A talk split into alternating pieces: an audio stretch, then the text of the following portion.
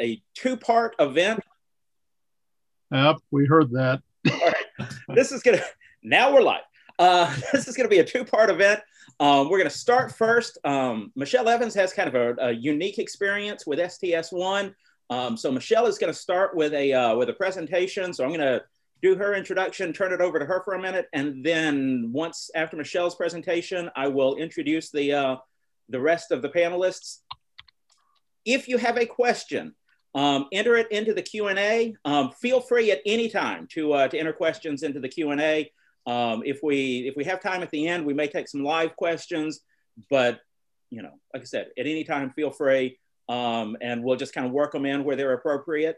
Um, I think that's the, uh, uh, if, if you are a panelist and I skip you, as always happens, um, please let me know and I will come back to you. It's not personal, it's not intentional.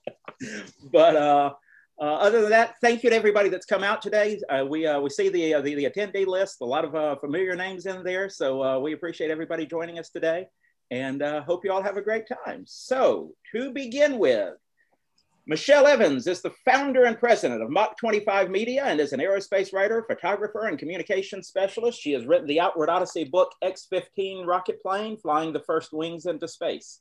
Michelle's background in aerospace engineering includes serving in the US Air Force working on missile systems and later in private industry. Michelle is a distinguished lecturer with the American Institute of Aeronautics and Astronautics, and her book was a finalist for the Eugene M. Emme Award for Astronautical Literature. She has appeared in numerous publications and was on a was a also a technical consultant on the Neil Armstrong biopic First Man and for National Geographic Television. And as we learned today, has been uh, touring the world uh, talking about the X15. So uh, Michelle, we appreciate you uh, being willing to open us up with this presentation, and I will turn it over to you. Okay, thank you so much. Let me do the share screen here, and there we go. Hopefully everybody should see what I got here.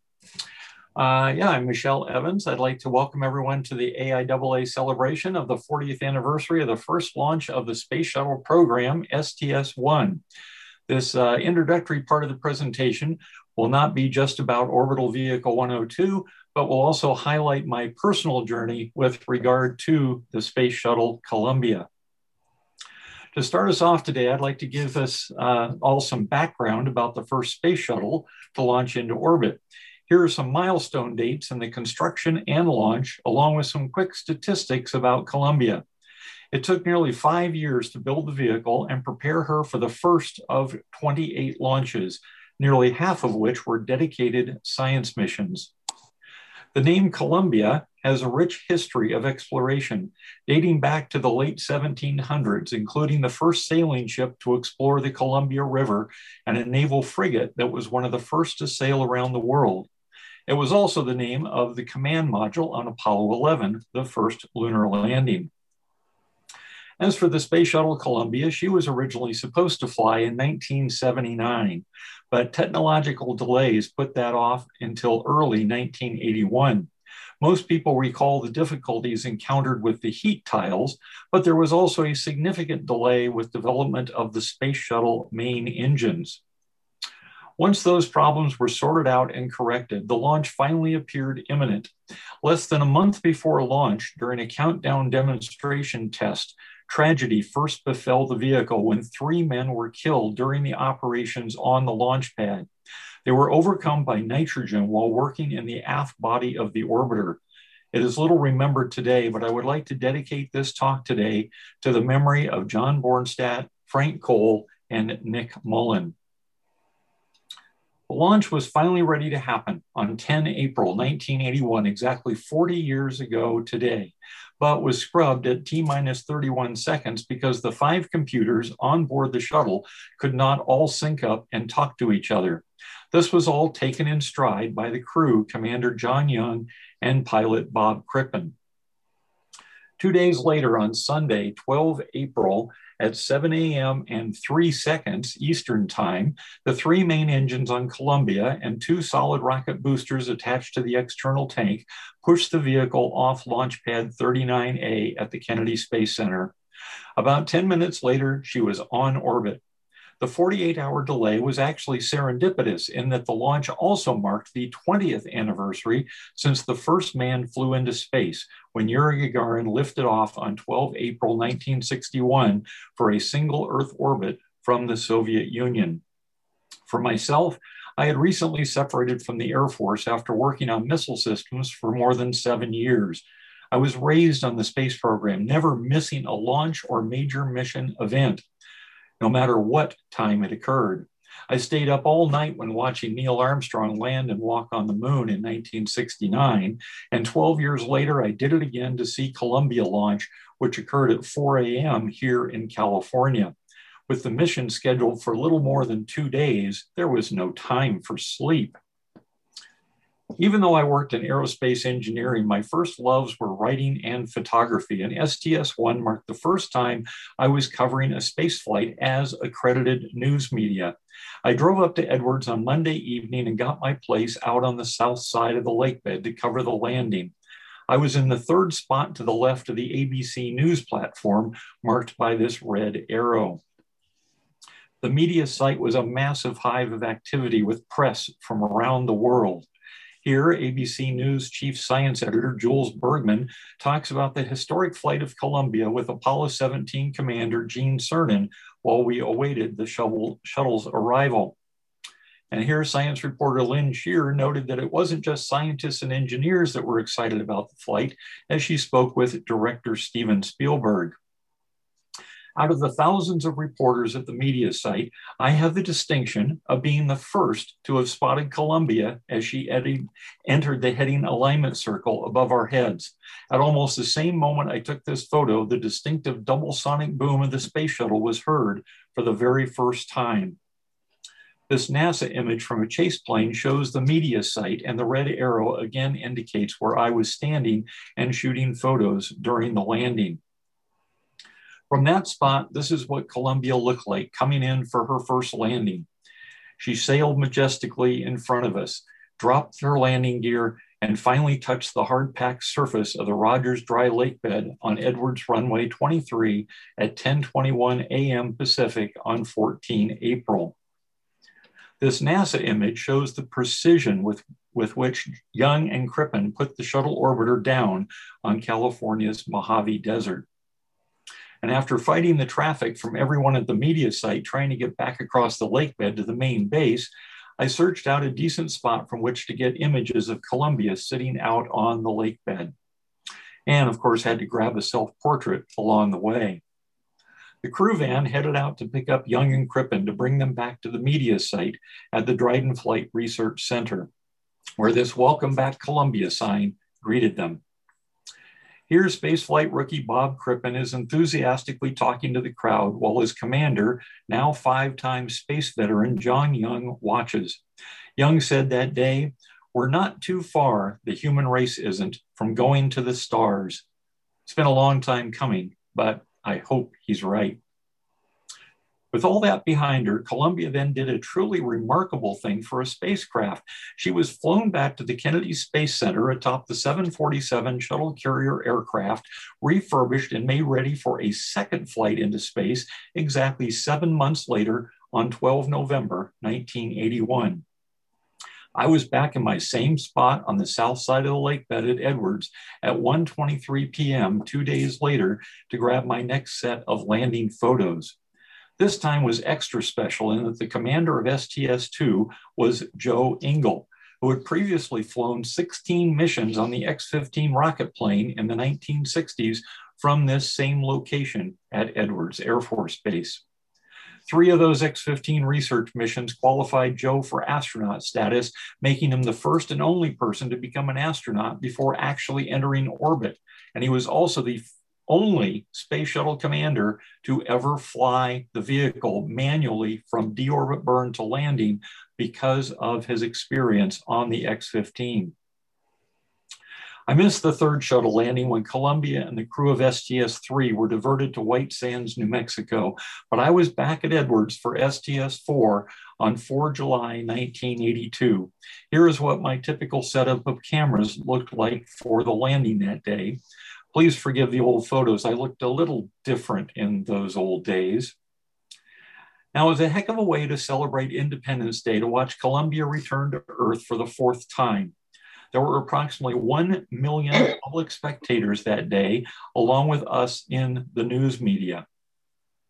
Now, one of the reasons for the huge crowd was that President Reagan was there to watch Columbia's landing. As he stood in front of the Space Shuttle Enterprise with a bizarre blue carpet covering the wing for some unknown reason, Soon after Columbia arrived, the president gave the order for the 747 with the Space Shuttle Challenger on its back to take off on its trip to Florida to be prepared for its first launch on STS 6 in April 1983. Columbia returned yet again to Edwards at the end of STS-5 in November 82. I love this image that I shot as it shows the great expanse of the Rogers Lake bed, which gives a vehicle lots of room to maneuver upon landing. Once the spacecraft was safe, they towed it across the lake bed to the mate demate facility where she was processed for the ferry flight back to the Kennedy Space Center. This afforded many opportunities for a closer photographic inspection. On his sixth and final spaceflight, John Young brought Columbia back to Edwards at the completion of STS-9. It was late in the afternoon of 8 December 1983 when the shuttle landed, so that the shuttle was still being processed on the lake bed after dark. Here you can see the activity still happening inside the orbiter with the glow of the cockpit lights. Now, one of my favorite later missions was the landing of STS 58 10 years later in November 1993. A good friend of mine, astronaut pilot Rick Searfoss, was sitting in the right seat as Columbia touched down at 7.05 a.m. that morning. As you've seen, I tried to cover the shuttle well during my trips to Edwards, but the images were always looking at one side of the orbiter or the other as it flew by or was towed for processing. By this time, I was looking for something different. I knew they brought the vehicle past the Edwards control tower, so I set out to get permission to be on top of the tower this time when it happened. I met with some resistance saying they couldn't figure out my, why I would want to do that. But I was determined and I got up there. In this first image, Columbia is almost lost with all the F 16s, T 38s, and other miscellaneous aircraft parked near the hangars. But as she got closer, I was able to capture the sequence I wanted as it rolled by directly below. Others who came with me up the tower who had been skeptical soon understood why I was there and finally got excited themselves to see Columbia from this new perspective. STS 93 marked the first mission to ever have a woman as the commander. Eileen Collins took Columbia onto orbit for the 26th time to deliver the Chandra X ray Observatory to space. Just two months later, on 24 September 1999, Columbia arrived back in California at the start of a two year long major modification period, which included installing the new MEDS or Multifunction Electronic Display Subsystem, more commonly known as the glass cockpit. I took this series of photos that day as Columbia was removed from the back of the shuttle carrier aircraft lowered to the ground and moved inside the Boeing hangar in Palmdale, where it would be brought up to 21st century standards. It should also be noted here how the lineage of the shuttle changed over the years. When contracts were first signed, the company that built the orbiter was North American Rockwell. Several years later, it became Rockwell International, which was then assimilated by Boeing in 1996. Just six months later, on 27 March of 2000, I returned for an extraordinary day with Columbia. With me that day was my good friend Jeff Howe. Our mission was to document Columbia as the refurbishment took place. Here, a technician works on the thermal tiles on the belly of Columbia. And this is the exposed left wing flap mechanism. And here's the upper section of the vertical tail with the SILTS pod mounted to the top. This stood for the Shuttle Infrared Lee-Side Temperature Sensing System, which measured the heat experienced by the Columbia during reentry. At the time of this modification, the actual sensor had been removed, but the pod was hopefully to be used for future experiments, but they never occurred. And here I am looking down from the top of the tail to Columbia's left wing, about 50 feet below me. But beyond documenting the outside of the orbiter, this was a very special day in that Jeff and I were able to climb aboard Columbia and check her out from the inside as well. Before entry, we had to don head to toe bunny suits, as you can see as I crawl through the tunnel leading through to the crew hatch. I'm on the left just after entering Columbia's middeck. Al Hoffman, holding my video camera on the right, was our guide from Boeing. Jeff can be seen nearing the exit from the access tunnel in the center of the photo. Just behind the middeck was the airlock leading into the cargo bay. But the hatch had been removed for refurbishment, so we would have to enter the bay later through a different hatch in the cargo bay wall.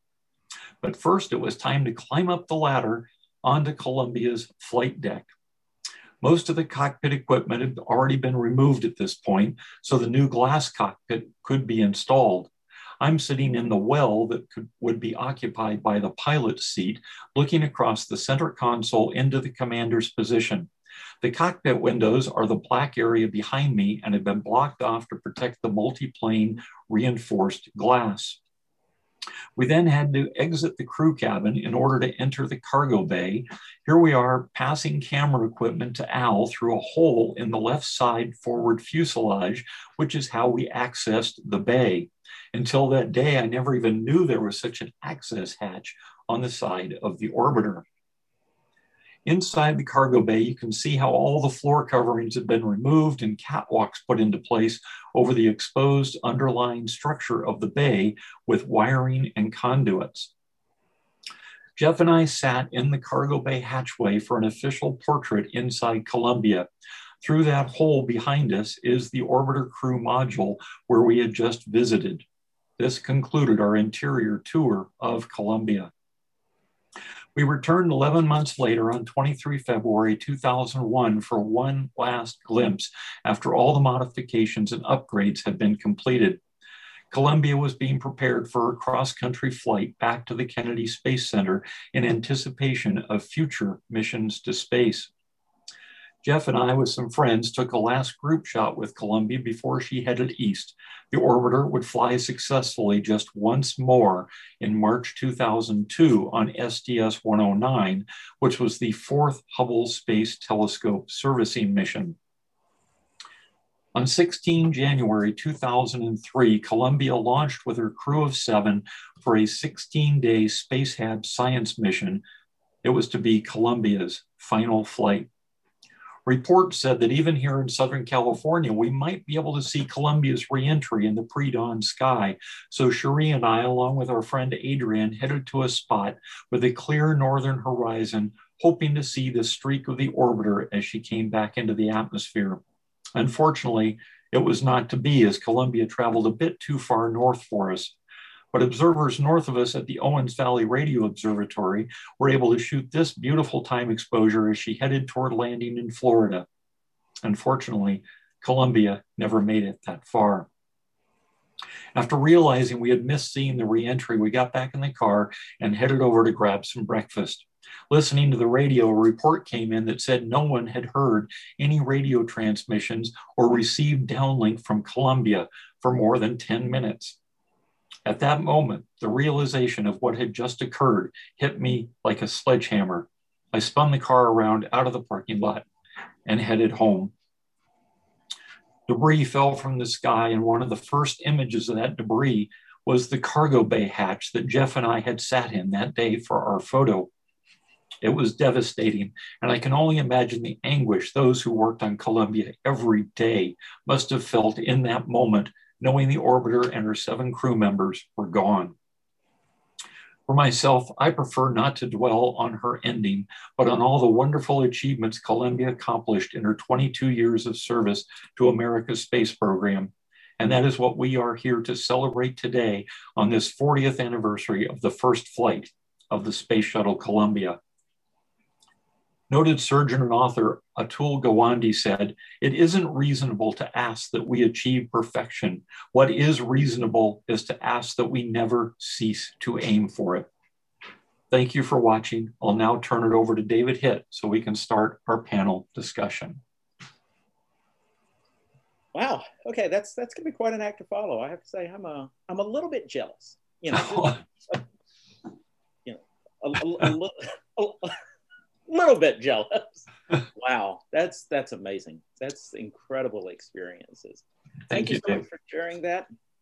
Um, so yeah, let me uh, let me introduce the rest of the panel, and we will uh, we'll we'll dive into the, the Q and A part.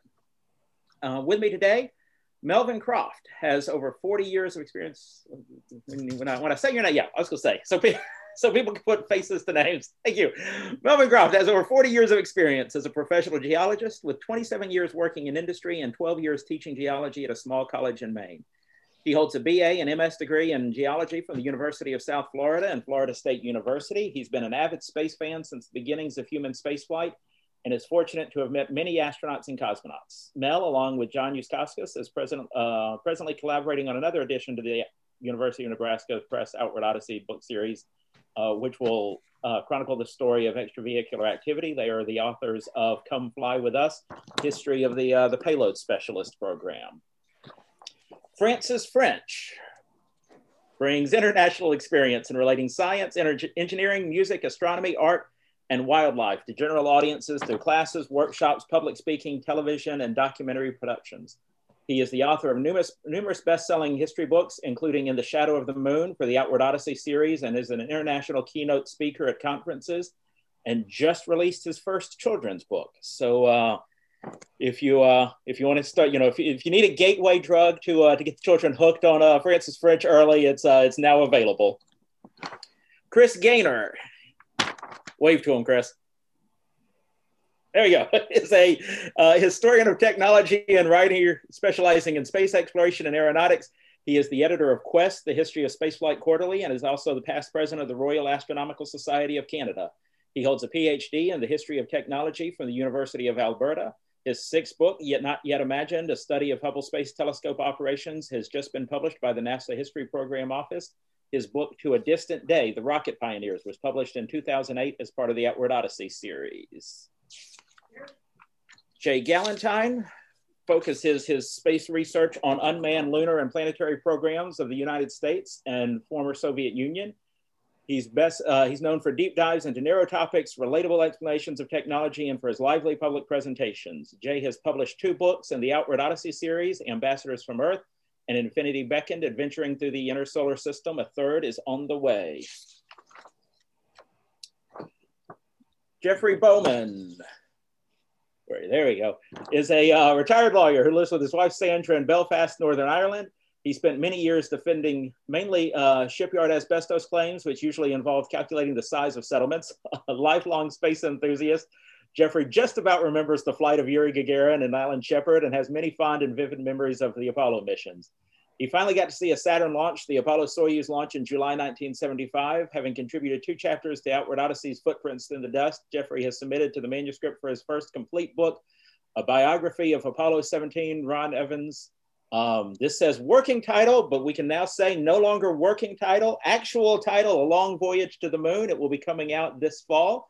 Um, which is due to be published, oh, which is due to be published later this year, specifically later this fall. Uh, his research included a 2019 meeting with Ron's widow, Jan Evans, and their daughter, Jamie, in Scottsdale, Arizona. Also with us today, Jay Chladek is a spaceflight historian. Wave, Jay. There we go. All right can't follow directions, is a spaceflight historian and a regular contributor to the online forum Collect Space.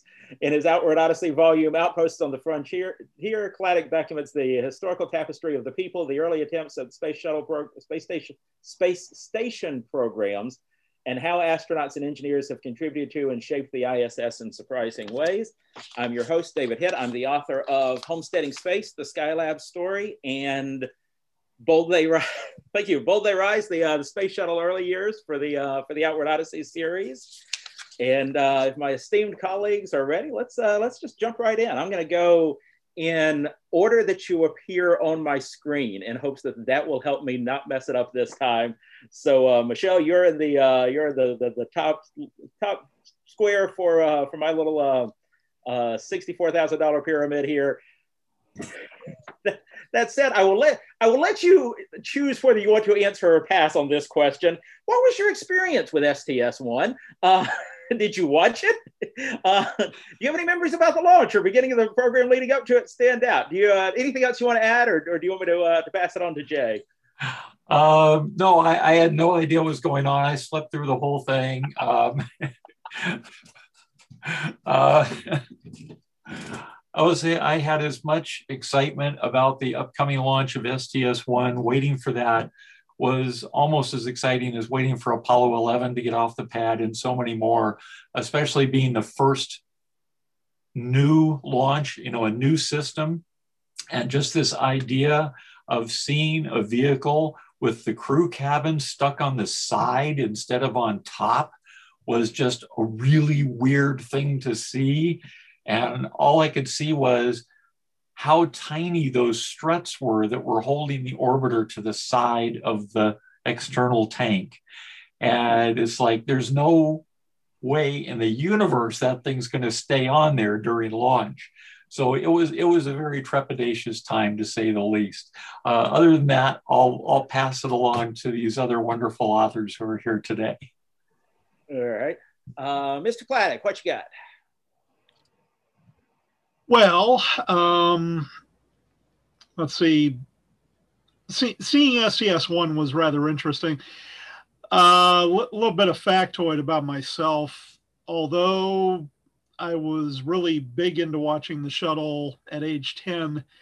Uh, I was on a boy, I was on a Cub Scout camp out that day, and my dad, uh, he had a little black and white television set in the camper he was in, but me being in in the tent at the time, he decided not to wake me up. I don't know. Maybe he thought because because he didn't think this thing was going to go off either. Maybe he didn't want me to see the horror of a of a rocket launch going bad. So, but after it flew, I kind of said, "Dad, you should have woke me up." He goes, "I know," but I I remember uh, going home, what uh, devouring every bit of video I could on that thing, and uh, oh, basically uh, holding my collective breath with the rest of the world when they opened the payload bay doors and you saw tiles missing off the top of the OMS pods. But uh, things did did go through. Um, a little bit later, I'd like to uh, kind of after some of the some of our other panelists have had a chance to make some comments. I've got a little presentation that talks about Columbia's pop culture influences at the time. Even though it's not necessarily engineering related, it will give us a nice little chance to look back at the way things were and kind of chuckle a little at some of the weird products that came out back in those days. let's unmute and then let's uh let's plan on this question a little later on about the uh about the legacy. And uh, so maybe we can pull that out when we uh when we get to that one. Mr bowman any uh any recollections? Yes um it had been nearly six years since apollo soyuz a six year desert with no launches. And uh by the time we were getting towards the launch of sts-1 I was ready for it. I was salivating. Here was another launch with astronauts, and uh, it seemed like the dream was starting to reignite. And uh, but the, the problem was that I think we had all been spoilt during the Apollo years by the precision of Apollo launches. Every single Apollo launch took off on the day, well, with the slight exception of Apollo 17, it was the other side of midnight, but no Apollo launch was scrubbed on launch day. Two small delays, that was it. Apollo launches took off on time. So I just assumed that STS 1 would take off as advertised on the 10th of April. So I had booked uh, a trip with my girlfriend to London on the 14th of April. And so I sat down to watch the launch on the 10th of April, uh, entirely satisfied that the launch would take place because NASA said it would. And of course, we know what happened scrub. Um, so I, I, was really quite concerned about this, not just because of the astronauts sitting up there on the, on the vehicle, uh, the launch scrub, but uh, I was beginning to wonder about my plans collapsing. And uh, when I eventually saw the launch on the 12th of April, it was a fantastic wonderful experience that I will never forget. Seeing that amazing looking vehicle taking off, and it was so different to a Saturn. But once uh, Columbia had taken off and had safely made it into orbit, I started thinking about the impact on, on my own plans. The 14th of April should have been the day that I was glued to the TV set, watching every second of the coverage of Columbia's crucial re-entry and landing. And at the time when Columbia was coming back through the atmosphere, I was in a car driving towards the ferry port. Instead of watching on TV, I had to make do with a crackly radio. But I did at least hear the landing. But um, I did say to my girlfriend, you know, there is no other person on the planet who could have stopped me watching live coverage of this thing coming into land. And uh, so I always remember that's my personal recollection of the landing of Columbia. I never saw it live. I only listened on the radio. And uh, uh, I, we lasted another five months, but then we broke up. But uh, at that time, life intervened and I didn't get to see the landing live. That's it. All right. Thanks for sharing. JG. Yes, sir. Um, I, I watched it live and I was incredibly excited because I was already a space buff at that point, and I felt like I had missed everything because I'm I'm practically the same age as Jay Chladek. You know, we're we're both just over 50, and so totally missed Apollo. Was was too young for Skylab or Apollo Soyuz, and at the age of nine, I was kind of feeling like I had already been born 10 years too late. But here was going to be my generation space program. Uh, I had been indoctrinated in the propaganda. I had been to the bookstore and, you know, been reading all these books that had all these amazing foldouts and all of the things inside of the shuttle and stuff. And I was super excited. Hadn't actually read it, mostly was just looking at the pictures. Had no real appreciation for the people who were on board, even uh, or all of the engineering work that had gone into this, uh, but but just knew that it was going to be my generation space program, and took off, dropped the solids, goes up into orbit, and then for me it was like, okay, what now? Because previously it was watching videos about Apollo, and after you watched the video of the launch, then you would see the films of them in orbit, and uh, it was it was kind of a bummer understanding in my little nine year old brain, okay, they're up in orbit now. This is happening right now. And for the next pictures and videos, you're going to have to wait. Um, but then two days later, got to got to see the landing again live in real time, and and I was in love. I was instantly in love with the shuttle. All right, thank you, uh, Chris.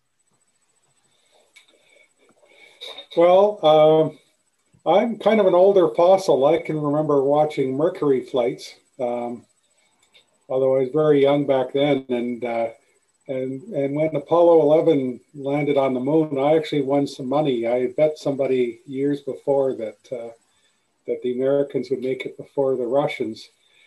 So. Um, so the shuttle came along. We'd had the long drought, and I kind of lived through that drought by really getting into the Soviet space program as much as I could and uh, but I was excited about it, and and I was quite surprised at how much general excitement there was uh, about this the uh, the shuttle. So uh, on the morning of April 10th, uh, I got up in my home in Vancouver, uh, in the west coast of Canada, and it was four in the morning. Of course, it was scrubbed. And uh, by the time it was launched 48 hours and three seconds later, I was in a fancy hotel room in Toronto, so uh, that was nice. And I watched the uh, the uh, landing in a bar uh, at a conference I was going to in a small town in Ontario. Um, up here in Canada, the excitement was actually perhaps even greater for the second flight, uh, STS 2, because it was the first that had the uh, Canadarm, our space shuttle remote manipulator system on board. And uh, that was a successful test of that, which got a, a great deal of, of coverage here. And then finally, the following year, I was down at the Cape for uh, STS 5, which, uh, which was a, a, wonderful experience. So uh, I got plenty to say about the shuttle, but I'll leave it for other questions. All right, thank you. Francis. Well, I want to say I don't like this. I, I don't like the fact that my whole life there's been people saying you missed the Apollo era. You let you know you you young kids with the shuttle. Now we're talking about a 40 year anniversary. I mean, 40 years ago, that's like, you know, Woodstock or something. That's not in the 1980s. That's not the space shuttle. All of a sudden, we've become like the old guards of this stuff. This is crazy. But um, having said that, I'm glad we are here to celebrate this. And I not only do I remember where it was, I have evidence. I have an audio cassette. Remember these things? Audio because I went to school for the first launch, took this with me, stuck my audio cassette next to the television, you know, the old television on the, they trundled out into the middle of the, the assembly hall and kept watching that red light, making sure it was on as this thing got scrubbed because computers weren't talking to each other. Um, the, the English television um, coverage was exceptional and really good. Um, by the time it actually went, I'm in my front room back home really upset that my mother is not coming out of the kitchen to come watch this thing with me because even though I didn't know a huge amount about space, I knew that this was historic. Um, the great thing about listening to an audio cassette, not only you can hear the coverage, but I can hear my reaction to this thing. And I was thinking over the years, you know, I was probably an excited little kid and she probably came out, you know, 10 minutes before and I'd been like all anxious. No, listening to this cassette, she comes out 45 seconds before the launch, at which point I am absolutely losing my mind, wondering when is she going to come out of the kitchen and watch this thing with me. Um, so I have uh, you know wonderful memories of that, and I can actually literally replay them. I'm just digitizing this thing right now. Um, so I got very very excited about the, the, the program at the time, and it really is our generation's space program. Just as other people have that Apollo memories, not only is this our generation's program, but we grew up to watch this thing retire at which point people younger than us have flown the thing. So, I mean, this is literally an entire multi generational thing. Um, talking to John Young and Bob Crippen later in, in life as I interviewed them for some of this stuff, you know, I only then did I realize what a dangerous mission this was, how much. Watching the footage at the time, I'm listening to them describe here come the solid rocket boosters come off, the external tanks coming off, and I'm thinking about this now, going, this is the first time they ever did this. This is not uh, something that had been tested it couldn't be tested without people on board. And I really think of the bravery of those guys on there. And to talk later to John Young in his very droll, dry way as he describes being the commander of this mission and just how risky this was. And as a test pilot, just how he was okay with like, this might not go okay. He, he didn't want that to happen. He was doing everything he could to survive, but he was ready for it all to just go disastrously wrong that day. And that's sobering. I, I, think about my excitement as a 10 year old, and then I think about the realities those two were facing. And this was one of the most dangerous things that ever happened in human spaceflight ever. Very much. Thank you. Melvin. I was a lucky kid. I was born in Florida, not that far from the space, from the Cape. And uh, it was all over the news, TV, um, newspapers. So I was all into it. Um, I followed Mercury, Gemini, Apollo, and it wasn't unusual to watch a launch on TV and about 10 seconds before liftoff, run outside and watch it. Kind of neat. And, but like Geoffrey said, after ASTP, nothing for six years. So my response to STS-1 was one of relief. It was really finally the future's here. And the shuttle didn't disappoint. Thank you. So uh, you may have noticed during that round of questions, um, per with perfect timing, uh, Mr. Colin Burgess has joined us. He is the uh, the reason that we are all here, the uh, the architect of the Outward Odyssey series. I have to point out that the, uh, the the Outward Odyssey series now the sun never sets on the Outward Odyssey empire. We have authors around the world. It is daylight somewhere above one of the authors at any given moment um, I mentioned that because it is early in the morning for uh, for Colin, so we appreciate you uh, you getting up and uh, and joining us for this. Uh, Mr. Colin Burgess is a prolific author who has written over 30 books on the subject of human space exploration and whose titles include Selecting the Mercury 7, The Search for America's First Astronauts, Teacher in Space, Christa McAuliffe and the Challenger Legacy, Fallen Astronauts, and most recently, Shattered Dreams. Residing in Sydney, Australia, and a familiar face at many past Space Fest gatherings, Burgess has also served for the past 17 years as founder and series editor for the University of Nebraska's ongoing Outward Odyssey series of books, tasked with locating and mentoring new spaceflight authors and guiding them through the publication process. As of uh, by the end of this year, the series will be at 20 books, with I believe Colin said the other day, eight more um, that are already in work. This is without question the uh, most complete, most complex, most uh, most impressive series in on spaceflight history. If there's ever anything about anything related to space um, that you want to know about, um, there probably is a book in the series about it. Um, if you want to really deep dive, that book is coming. Um, so uh, thank you so much for, uh, for joining us today, Colin. Um, the question, we're still on our first question, which has been, um, what are your, uh, what are your memories of STS-1? So welcome.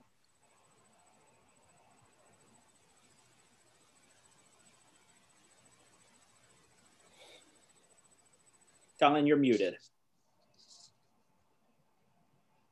We, we can't hear you. Can you hear me now? Okay. Yes, thank you very much for that very muted introduction.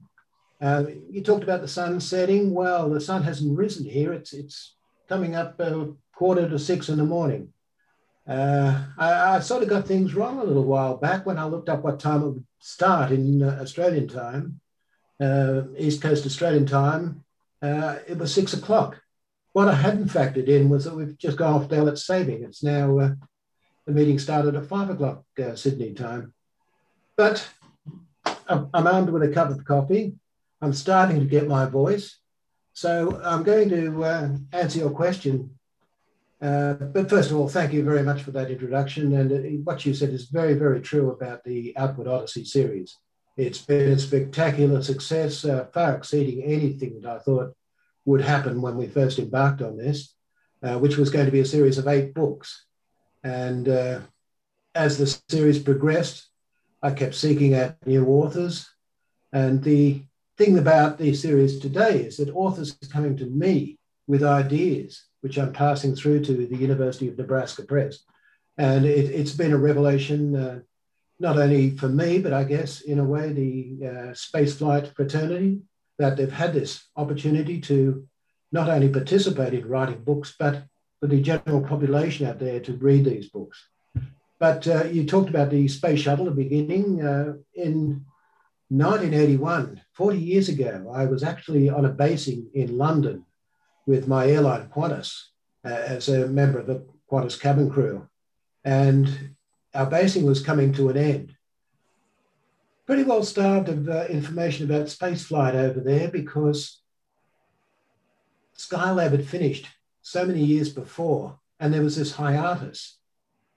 All we were getting was information about what was coming up. And I can recall getting more and more excited as I started seeing information about the shuttle being developed and constructed. And then we started seeing the selection of a whole new cadre of astronauts specifically selected to fly on a space shuttle. Then we started seeing the SCA drops, the shuttle Endeavour mounted on top of the uh, SCA aircraft, the piggybacking on the, that 747. And slowly we were approaching launch time. I was trying to save as many London papers as I could with information, but I do recall being home when STS-1 launched into the skies. It was uh, magic. It had been too long, eight years. We'd been waiting for another space flight to happen, and uh, here it was. And suddenly I was nervous. I was truly nervous watching the countdown to this flight. Uh, it's, it's an unforgettable memory and uh, such relief when they finally announced that the shuttle Columbia was in orbit. That's my recollection. Thank you for sharing. I, uh, I, I will say this year the anniversary for me, um, in addition to being you know the, the 40th, one of the the big zero anniversaries is a uh, is a special one. Um, so I, you know, we were talking beforehand. I'm, I'm the baby of the panel. Um, I was born two weeks, two weeks after Apollo Soyuz landed. So I missed the Apollo era by two weeks. I mean, not that I would have had any memories of, you know, if I'd been a month earlier, but, but, uh, but yeah, I mean, there's, there's a very real, you know, the story of Apollo ends and the story of David begins. Uh, but that means that I was five years old for, uh, for the first launch. I was old enough that, uh, you know, that my dad could grab me and, and, and put me in the TV put me in the TV, put me in front of the TV. That was probably uh, healthier. We don't don't want to start any rumors here. Uh, put me in front of the TV, and and we watched that together. And honestly, at this point, I would be lying if I had said I had really strong memories of of watching that launch versus you know was it this launch, was it that launch. Um, but you know what I do know is I've got a, a story that I wrote you know a year or two later in, in elementary school about a, a science fiction story about how uh, in the year 1999 John Young was going to go back into space on a new rocket, and, uh, and you know, Columbia was going to have to go up and save him, and uh, you know, just all these little all these little milestones from childhood where where that moment, where that one moment that uh, that my dad took me and put me in front of the TV, and we watched this thing together. Um, you know, had a lasting impact. You know, I mean, the, the, this little book right here, you know, is is because you know my uh, my dad took his five year old son and put him in front of the TV and uh, and said, you know, let's let's watch this thing. That you know, I'm, I'm here today because of that moment. And so this year, you know, the anniversary is not only the uh, the 40th, but um, you know, I've, got a 16 month old son, and uh, and as we're looking forward to, uh, you know, I'm, I'm I am hoping I'm I'm not giving up hope that uh, that when he's around the age that I was for STS one. Um, you know, I'm going to put him in front of the TV and we're going to watch, um, you know, the, the first woman and the next man walk on the surface of the moon. And, uh, and it's just, you know, seeing the impact that that moment had in my life is, is a real, uh, you know, a real charge, a real, um, uh, conviction, you know, for, uh, for me as, as a parent now with, uh, with my own son to, you know, to, to, to stir those memories. Um, you know, Michelle talked about the, uh, the delay. Um, the uh, the delay of STS-1 is one of my uh, my two favorite delays in all of spaceflight history because I, I, you know again wasn't personally affected by it. I watched on the TV just fine on the uh, on the 12th. But uh, but I love love love love love that uh, that because of that delay. I mean, I'm, I'm thinking the computers conspired. Like they did it on purpose. They knew what the uh, what date it was, and uh, you know if we just waited two more days, like if we pushed off to uh, to April 12th, we could be right there on the uh, on the anniversary of. Uh, of, uh, of Vostok, of uh, Yuri Gagarin making this first space flight. And so I love that, um, you know, that, that, that synchronicity. We had the same thing happen many years back with, uh, with October 4th, which is the beginning of, uh, of the space age and the beginning of the, the commercial space age with the launch of uh, Sputnik and the launch of Spaceship One uh, overlapping on the same day. Um, but I'm really grateful to this panel that, that of these two huge anniversaries that are taking place Monday, um, we're here to talk about my favorite. So, so, so thank you for uh, for agreeing to come and join me for a uh, for a shuttle panel. Um, jumping just because I want to I want to kind of book into the whole thing so that we can kind of talk about the context in between. Um, jumping way to the other end of the program, um, memories of STS 135. Do you uh, do you have recollections of uh, of where you were around the uh, the end of the program, or or thoughts about that side that uh, that stand out, Michelle? Uh, well, first of all, just to show how young you are, you said you're a couple weeks younger than Apollo Soyuz. I am 19 days younger than Disneyland. so, uh, so anyway, with with that thought, um, yeah, STS 135 does not have certainly the uh, impact on my memories as STS-1 did and several of the other missions. Um, you know, we're winding down the program. Uh, it was definitely what we would call an anticlimax. Everything perfect went perfectly well on STS-135, which was good. We really did like the fact that it ended the way that it did. Um, so yeah, it, it definitely does not stand out in my memories as it did for the first one. but I also feel that it was something that could have been continued uh, if they had done certain things. There were so many uh, studies about upgrading the shuttle, correcting the flaws that we knew were there in the shuttle from the beginning. And just feel it would have been really nice if they'd just gone in and upgraded the program, fixed the things, fixed the flaws, and moved on with that program. Uh, and it probably would have been a heck of a lot cheaper and it would have gotten us back into orbit a lot sooner than we have gotten there.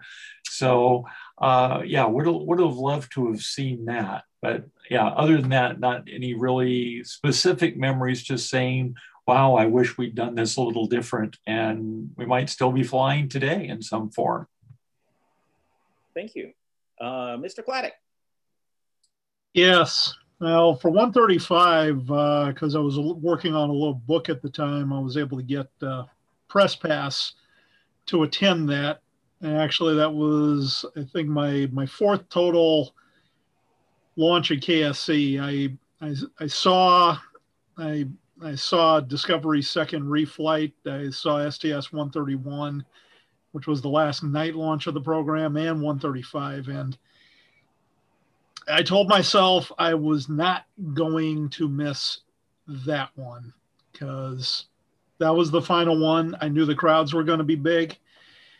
Uh, and even when I uh, got to the area a few days earlier, I had actually gone over to like a Spaceview Park in Titusville where people were actually starting to uh, gather and set up their campgrounds and stuff. And I even took one of those people out to uh, to a local Walmart so we could pick up some supplies and stuff before heading back. Because I don't know if you've been to Titusville. It's like the Walmart is like clear on the west side of town, and Spaceview Park is as far east as you can get in Titusville. Because after that, you got the big uh, the big expanse of water, and you get a nice view of uh, pads 39A and B and the VAB. But um, when I when I saw that bird launch I did not know it was going to affect me as much as it did emotionally. I mean, I I broke out tears of joy and just crying.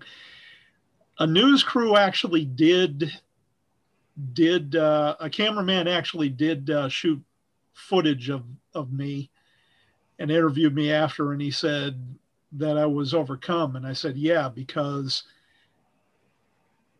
I don't know what the future of the program is going to be like now that this is ending. I mean, you got there's a lot of people here in this area that are going to be out of work from this because we have no idea how long it's going to be before we fly another one. And it just it just seemed weird that for 30 years we had shuttle and then we had nothing and it was just what is the future going to bring? We didn't know at that point. I mean, now we we're we're closer to uh, seeing SLS fly. We've had uh, Crew Dragon flying. We've got Starliner flying. Uh, and then we got my personal favorite, which is the uh, the Dream Chaser, which should be going up in a couple years. I mean, hey, lifting bodies, getting back to the old six million dollar man days, and back to what the promise of shuttle was. So, but yeah, it was it was a fun and interesting time. I'll I'll leave it at that. Thank you so much. Geoffrey. Uh, I saw the uh, the launch live on TV. Um, I saw the landing live on TV and parts of the mission are probably mostly on the news. And uh, generally, it was a feeling of delight and relief that the crew were safe when they landed safely. Um, that the, that the series of shuttle missions had ended safely and successfully, but um, there was an overwhelming sense of melancholy. The shuttle had landed in darkness, and frankly, the, the spotlight wasn't enough really to illuminate it particularly well. And it seemed to be a metaphor for the long nine year hiatus of darkness in, in spaceflight after that. Um, so basically a sense of relief at the safe return of the crew, but melancholy that this was the end of a 30 year period of uh, shuttle flights. Thank you. Jay? Well, I, I have to tell you, I, I did not watch the launch or the landing of the last one. I couldn't tell you exactly when it happened, and I couldn't tell you who flew on it. I was in the middle of writing uh, my second book, and uh, it wasn't a near panic or anything like that, but I, I basically had dropped everything else and was just completely focusing on the material in my book. But what I do remember is hearing that this was going to be the last shuttle launch. And having been there to see the first one, I can remember feeling incredibly disappointed and sharing basically the same thing that Michelle was just talking about in terms of don't you just about have all the kinks worked out of it? It, it seems like at this point it should be hitting its stride. And there had been these alternate concepts of the Shuttle C, which would be using the same launch system. And it, it just seemed like not yesterday, but in the very recent past, that these had only just started flying. And what do you mean we're going to close it down? Uh, and I can remember thinking, why? And I'm, I'm still not understanding of why exactly they, they decided to shut it down. Uh, but I was just incredibly disappointed. I, uh, that, I think you speak for a lot of folks with, with that. Uh, Chris.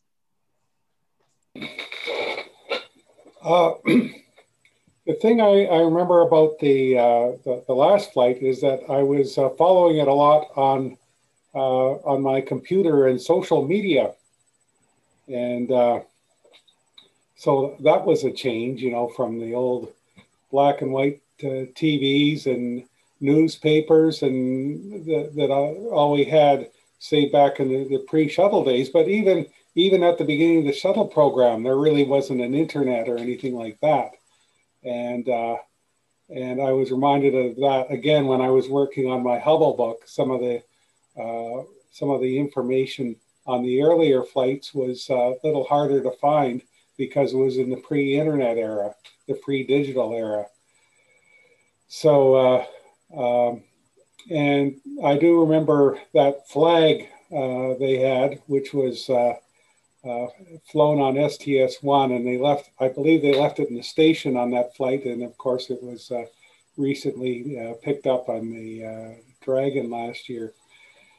So. Um, yeah, uh, you know, Jay uh, got into an interesting point. Of course, I, I, felt sad about that. You know, uh, 30 years is a, is a long time. There was a lot of things that were uh, uh, achieved and learned in, in, the shuttle program. But I, I, I guess I'm going to be a bit of a stick in the mud. I'm one of these people who sort of saw, well, uh, you know, this this this was almost inevitable. I I can't say I felt that back in 1981, but as time went on, you know, there was a lot of compromises and changes made to the shuttle in the 1970s to save a few bucks in the 1970s that just came back and and and and and cost and cost and cost and cost. You know, the, the shuttle was supposed to be fully reusable. It was only to save a few bucks in the 70s. It was only partially reusable, so it it failed to meet the promise, uh, one of the promises, and also kind of the the flight rate thing. I think we only ever had more than nine flights in a year, and you know back uh, back in the 70s we were thinking oh well it's just going to fly like you know a, a 737 or something like that and uh, and that didn't happen. And I think that kind of doomed it, you know, along with the the safety issues that cost two crews. Uh, so um, you know, uh, I'm very very sad. I was very sad about it. And today uh, I might get into this in another question. I'm not sure whether what was achieved in the shuttle program has been properly acknowledged. But anyway, there we have it. Thank you. Francis?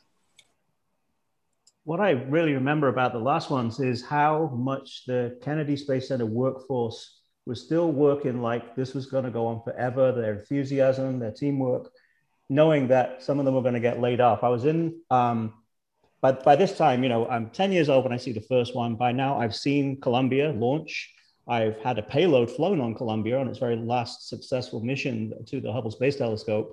Um, I'm invested, you know, I've, I've and um, I know some of these people who are flying these missions, and I'm in the orbiting, orbital processing facility for what is um, supposed to be the last shuttle getting prepared to fly. You know, they did add another mission, but and I'm looking at some of the engineers.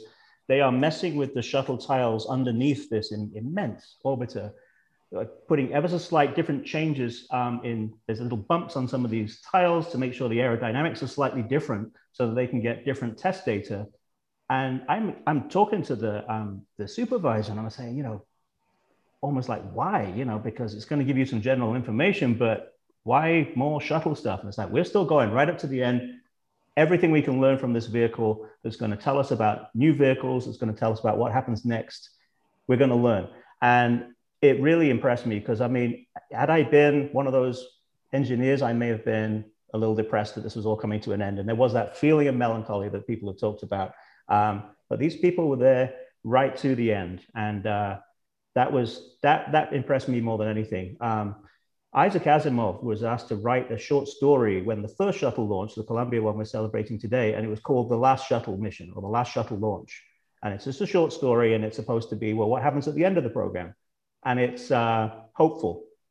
And uh, yeah, the, the feeling was not hopeful around that time, but uh, I have to I have to say I was I was so impressed by the teamwork I saw going on because there wasn't a replacement, and I think that's just uh, we're all, we were all feeling that. Why cancel something? Why end something when you don't have the next one?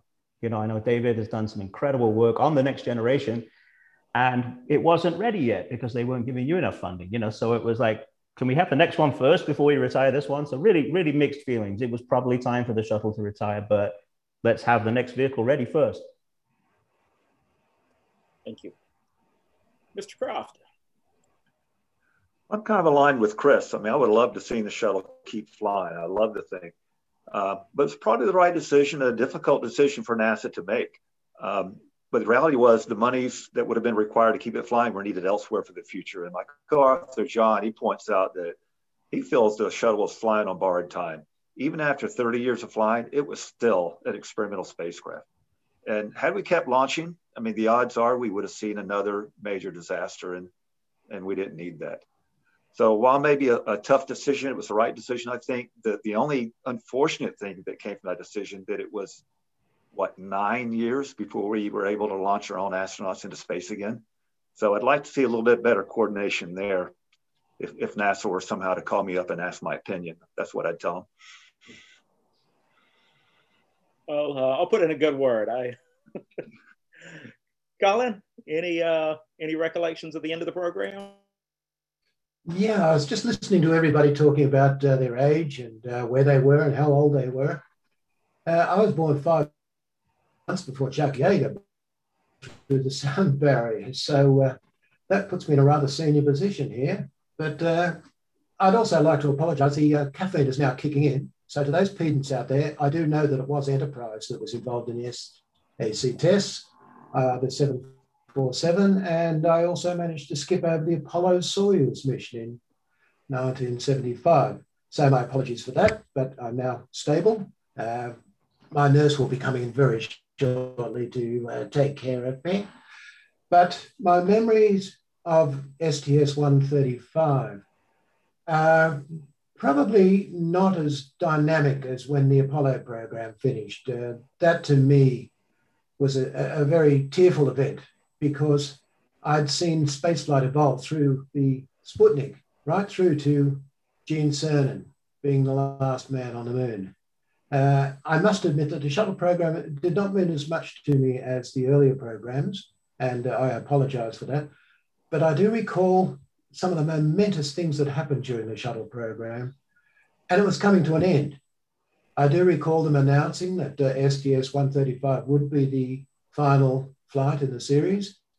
And it came upon us very quickly. Suddenly, they were launching STS 135. And then we witnessed the landing, the nighttime landing, and uh, that very familiar wheels stop announced the end of the space shuttle program. Again, there's this hiatus where we were totally reliant on the Russians taking Americans into space. But that's all about to change. And uh, I will say that I've just finished writing, and it will very soon be published, a new book for another publisher, for which I apologize, but it encompasses the entire story of human space exploration. And the beauty of it is that it will be published before the next phase of spaceflight. So I've seen an ending in this book.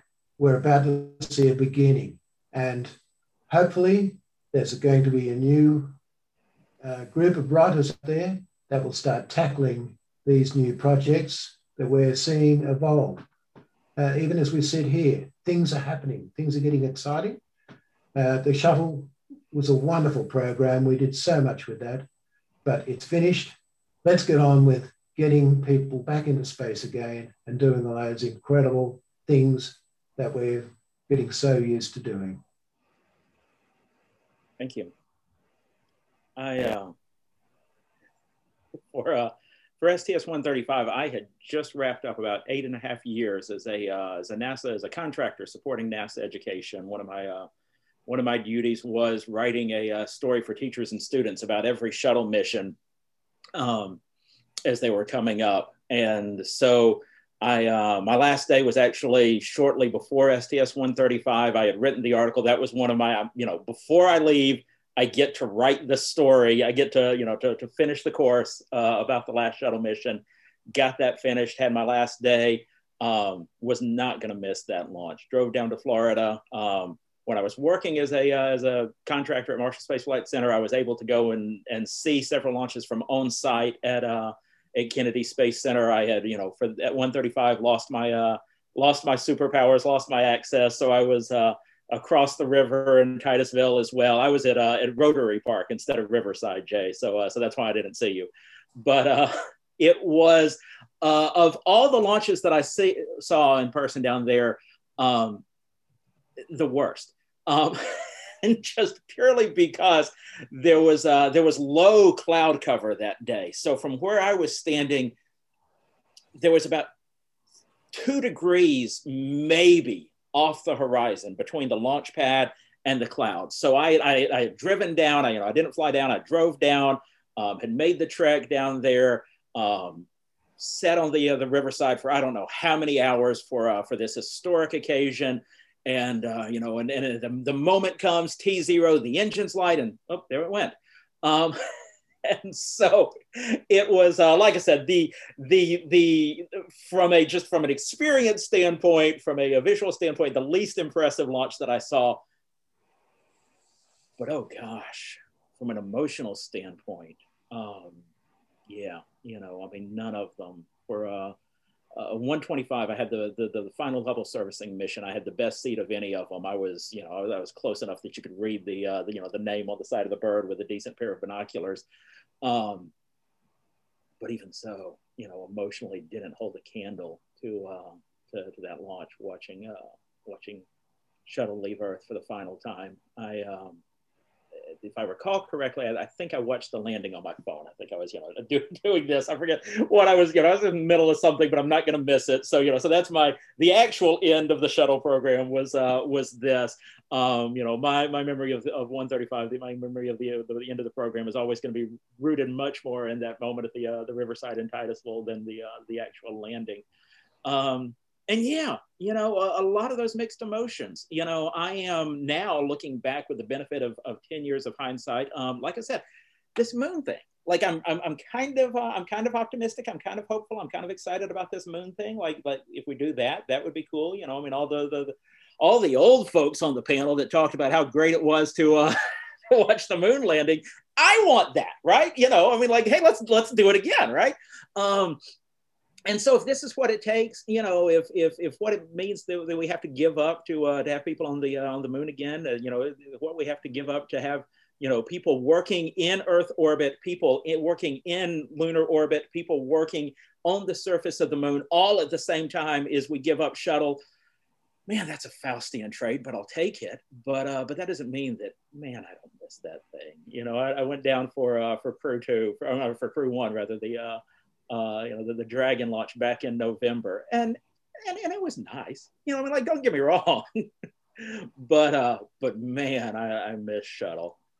Um, let's see. Okay, so Colin mentioned his uh, his upcoming book. We've talked about some of the uh, some of the others. Um, I will I will take a moment to say I was fortunate enough, blessed enough to uh, to read an advanced copy of, uh, of Colin's upcoming book. Um, I've been asked a lot, and I see online discussions a lot. If I I, I want to know everything about spaceflight history, but I only want to read one book. Uh, what should it be? and uh, and if you're looking for that one book, if that's you, um, the Greatest Adventure by uh, by Colin Burgess is that one book. Now, again, like I talked about, uh, Francis's children's book being the uh, the gateway drug for kids. Um, the greatest adventure will be the uh, the gateway drug that'll get you hooked in the rest of the series. So I'm not worried about promoting him over the rest of us because uh, he'll come around, trust me. But um, but while we're on the topic of shameless promotion, we've got authors here with uh, with books representing a, uh, a variety of topics. Um, you know, Mind Bold They Rise, um, history of the shuttle program from inception through Challenger. So its tie to uh, to what. thank you, Francis.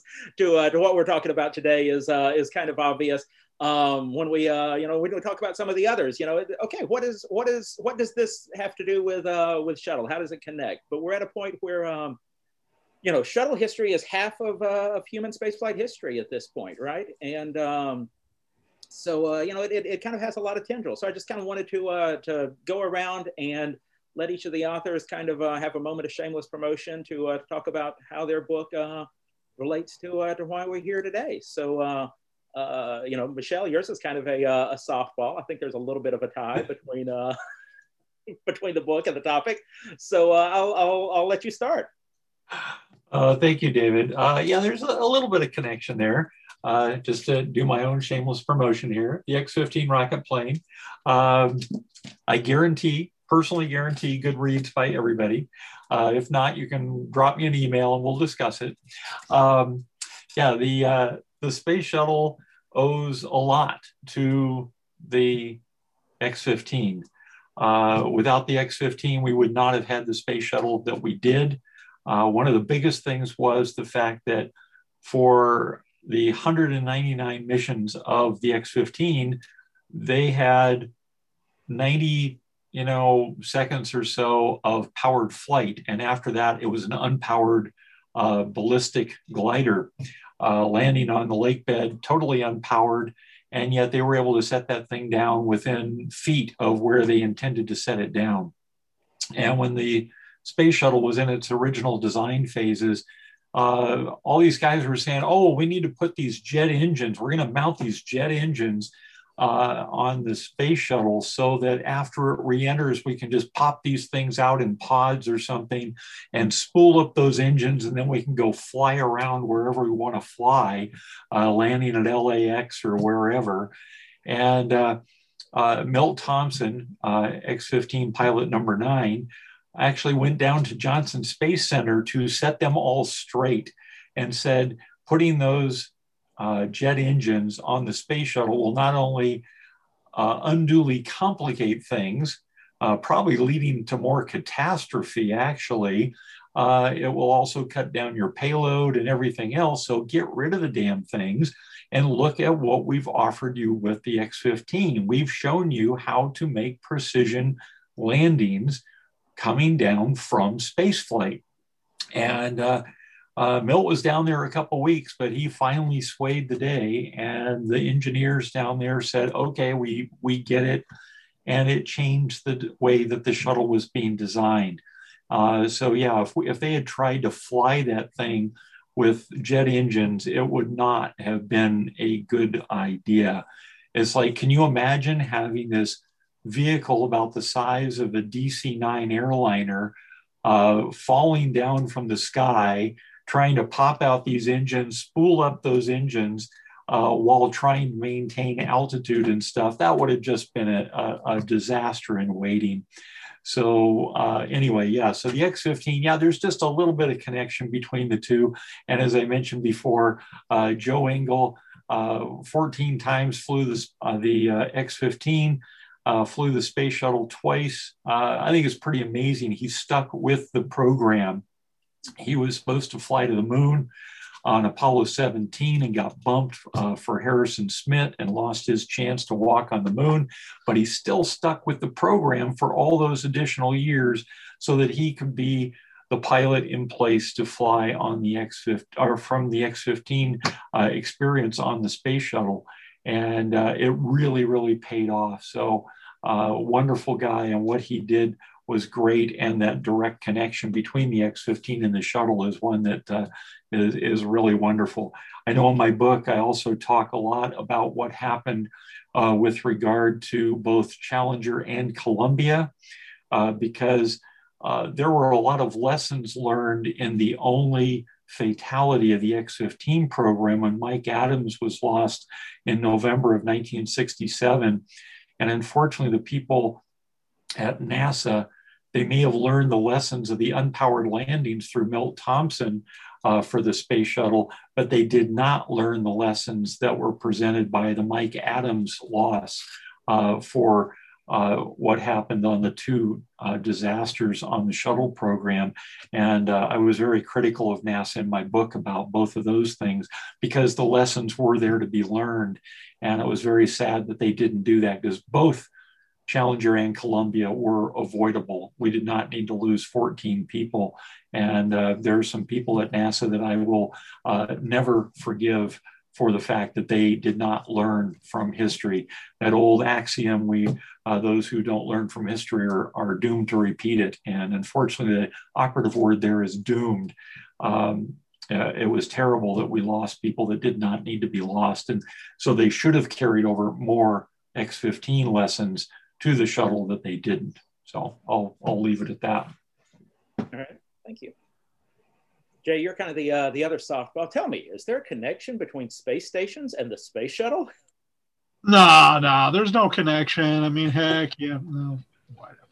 Well, anyway, I mean, we know that shuttle was basically intended to help build the space station. It didn't happen until like the last third of its lifetime, but it did happen. But uh, in my book, Outposts on the Frontier, um, which does talk about the history of space stations, when the when the ISS was being developed, when it was called Space Station Freedom or whatever, they they of course uh, wanted to use shuttle to help build it, and without without shuttle helping to build it, you don't have a program. I mean, yeah, we did have Skylab, but after that lofted, we did not have we did not have another flight ready Saturn V to go.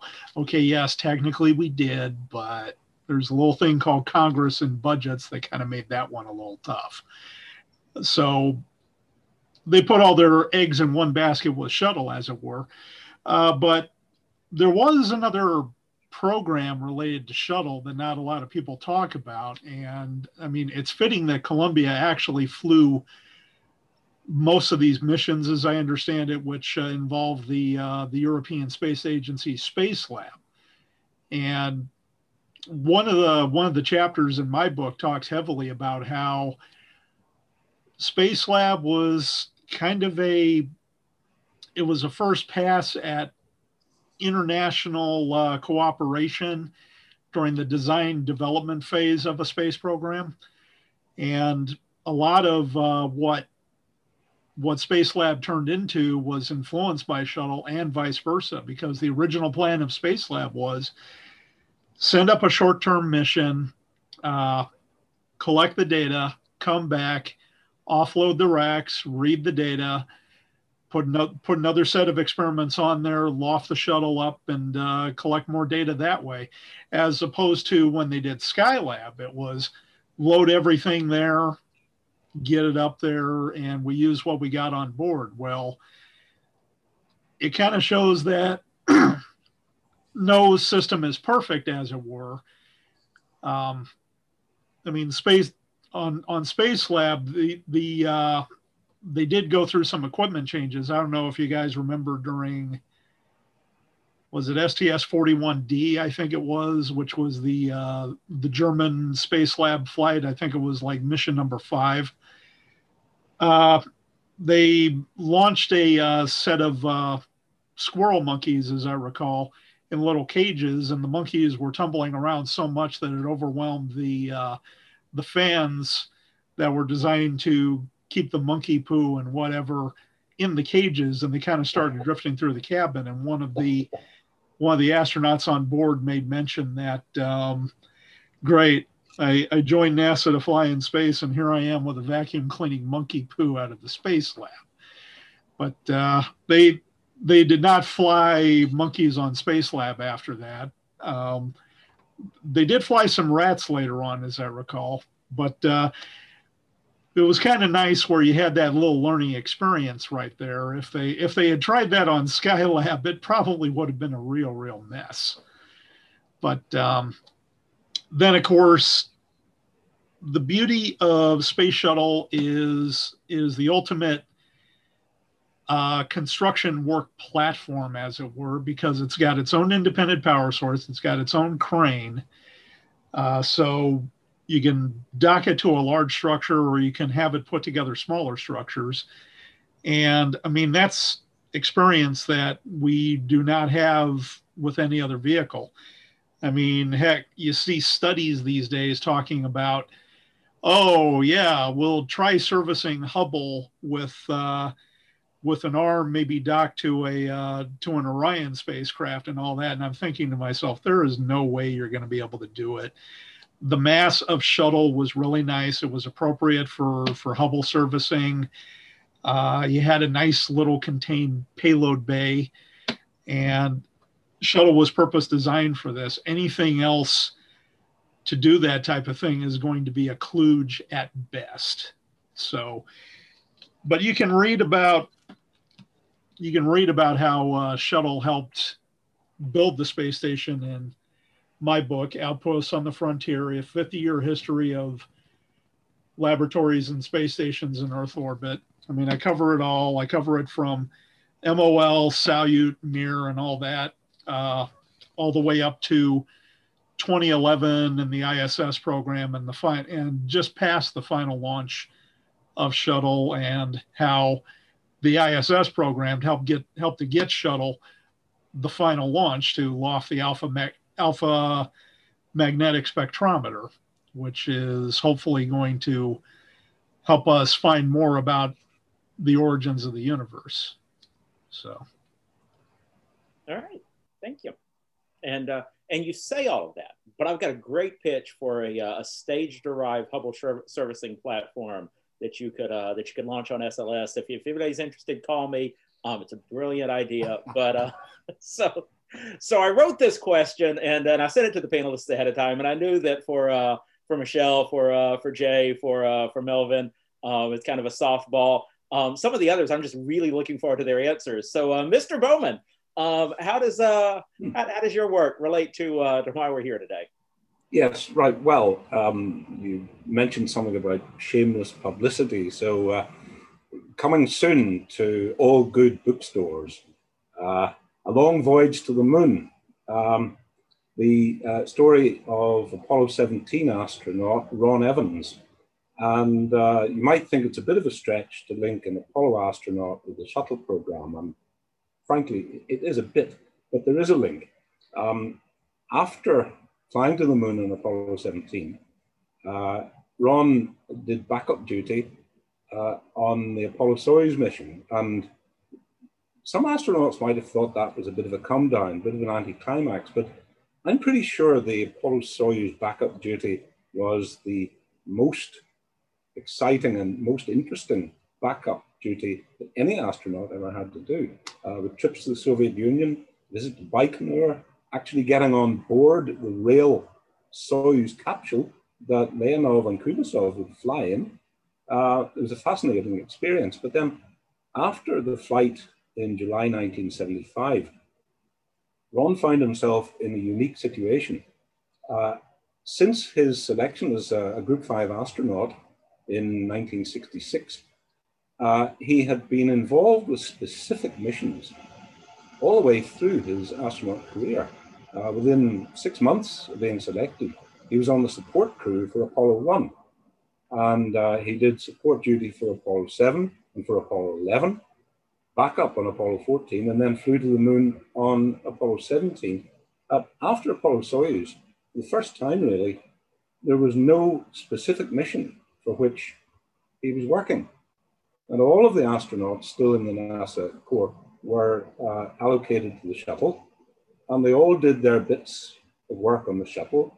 Some work in the office, uh, committee meetings, uh, simulation work, all sorts of stuff. But it just wasn't quite the same as having a specific mission that you were working towards. And uh, for a lot of the astronauts, uh, it, the shuttle really looked like something that was a bit too far off to persevere with. And um, I think the, the important thing is if you look at uh, Ron Evans and Vance Brand, they both came off Apollo Soyuz in July 1975. Uh, Vance had flown the mission, thoroughly enjoyed it. He had had a flight in Earth orbit, but Ron had been to the moon. Now, uh, the two of them were perhaps playing catch up by July 1975. Most of the other astronauts working on the shuttle had been doing it for several years. Um, Vance wanted to fly again. He'd been in Earth orbit. Jack Lousma wanted to fly again. He had been in Earth orbit. Uh, Paul Weitz the same.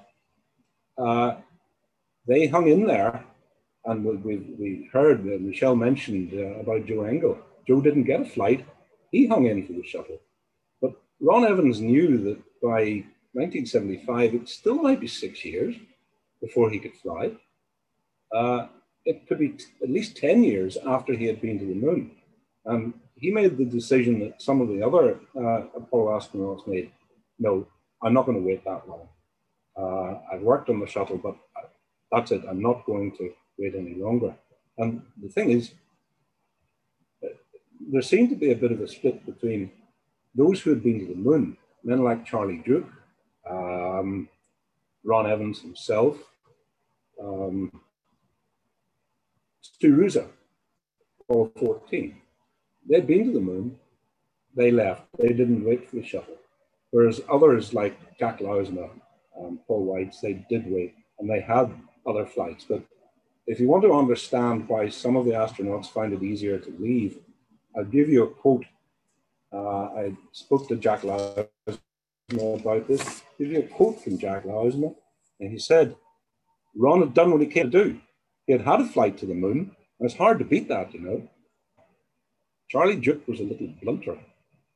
He said that working in a shuttle was boring, and he didn't wait. Now, flying the shuttle would not have been boring, but it was that six year wait, six, seven, eight years in many cases, to get a flight some of the Apollo astronauts, including Ron Evans, was just too long to wait. So uh, Ron left NASA in 1977, and uh, uh, so he did not go on to fly as a shuttle astronaut. So there's the lack of a link. Thank you so much. Appreciate it. Jay, you know the uh, the shuttle is uh, is kind of a hero in my book. Um, how does uh, how, how does shuttle relate to uh, to your writing? Um, it relates to my writing a lot more than I thought it was going to relate to, to be honest, David. Um, so my work, for those of you who don't know, really focuses on uncrewed, robotic, lunar and planetary exploration. The pioneers, the Voyagers, Galileo, things like this, the Mars rovers. And when I started writing my first book, it was going to be about just that uncrewed robotic space missions. And I really thought it was going to be this track that was going to be just completely separate from crewed missions. And I ran into a conflict right away when the Apollo program was approved and all this money just started just diverting. I mean, Apollo could not burn money fast enough. And not only did it take all of this money away from the, uh, the robotic missions, but it changed the purpose of the robotic missions. It changed them from, oh, we're going to be learning what the moon is made of and studying the moon's magnetic field and all of these things to, we're instead going to, to take these things away from the scientific community and we are going to use them to reconnoiter the moon and to determine the right spots to land and what kind of environment we would find out when we land. And I kind of went, oh, you know, that, that, kind of sucks, but I suppose it all worked out in the end. Um, but then I ran headstrong into crewed space missions again when the shuttle was approved in 1972. And at the same time, same year as, as the shuttle was approved, what happened? There was this massive proposal called the Grand Tour. And four spacecraft were going to fly on two separate Saturn V rockets, and they were going to explore the entirety of the outer solar system, including Pluto. It was going to be a real tour de force. We would have gotten to Pluto decades before New Horizons did. And one of the biggest reasons that it was canceled in, um, in the beginning was because of the shuttle. Well, you know, we're, we're going to do the shuttle thing and we're, we're not really going to have uh, any money to do this grand tour. So, so yeah, I don't really care that there's this magnificent planetary alignment that only comes up every 168 years. Um, we're, we're putting all our eggs into a basket with the shuttle. And so you need to find something cheaper or you're not going anywhere. You're not leaving Earth. And, and I came across that quite unexpectedly, and it, it really, um, really played with my emotions, I have to say, from this 10 year old kid who had gotten up early on a weekend to watch the shuttle take off, now to find out that it was going to be kind of this bad guy so many years later. And unfortunately, it got worse when I started to learn um, that all of the uh, tried and true, dependable, um, expendable boosters like the, the Titan, you know, they, they weren't going to make those anymore. And the, and the Centaur, it's like, well, they, they weren't going to make those anymore because everything was going to launch on the shuttle. And it, and it didn't make any sense right when I heard it. There's just no way that this can make economic sense, which, by the way, the Soviet Union figured out in 1976 that there was no way that this was going to make sense. Uh, the United States is either lying or they just know something that we don't. Um, but in my current research, uh, there's a, been a, a, huge, unfortunately, negative impact of the shuttle. Um, there was this mission Galileo, uh, which was approved in 77 at the same time that people were just starting to work the kinks out of uh, the first shuttle to try and get it prepped for launch. And Galileo was, uh, according to the ambitious NASA launch schedule, Galileo was going to be something like the 28th shuttle mission. And then as time went on, it was going to be the 22nd, and then the 17th, and then the 12th. And then finally, the people in charge of Galileo got a phone call saying, well, we think it's going to be the seventh mission. And, and it just, it kept getting delayed. And it, at one point, the, the shuttle being ready for use was, was so far behind schedule and the projected payload capacity of the shuttle had changed so much that the people running Galileo actually split that spacecraft in two. And instead, we were going to launch it on two shuttles because one apparently just wasn't going to be enough. So then there was this effort to integrate the Centaur in with the shuttle. And there's all these philosophical arguments. That could be a whole separate panel for all of us, right? On whether Centaur inside a shuttle was going to be a good idea.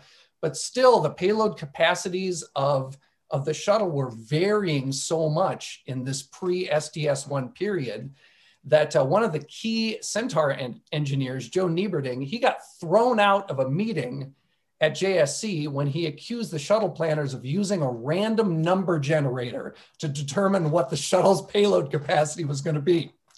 And the JSC people were so upset that they were like, get the hell out of here. And the, the Centaur guys like just had to drop their heads and walk back to their car and go, well, that didn't exactly go very well.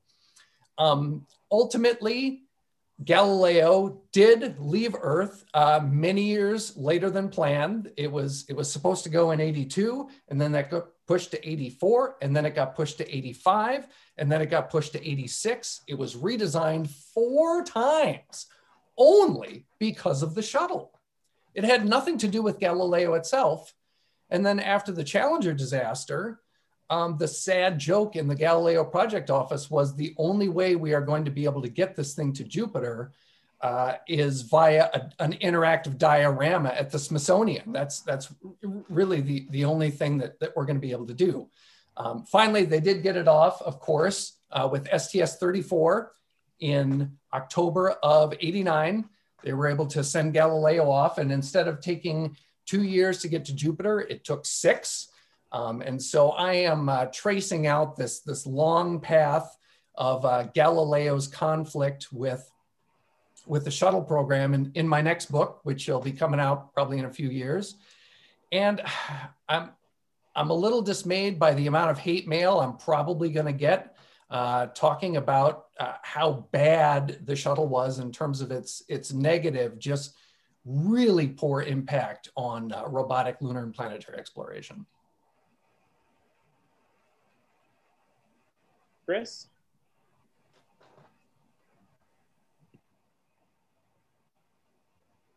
I have a couple of things uh, to say. In my Outward Odyssey book, I was asked to write a book about what happened before humans went into space. So I and uh, so I looked it up.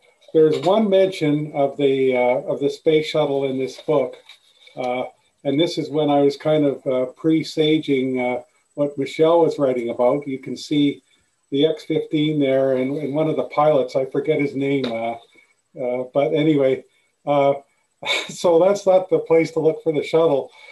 Uh, but um, there, there are kind of two observations uh, I, I want to make. Uh, my, my most recent book, which is the Hubble book I just wrote, published by NASA. So it's a free electronic download because it was uh, paid for by taxpayers' dollars.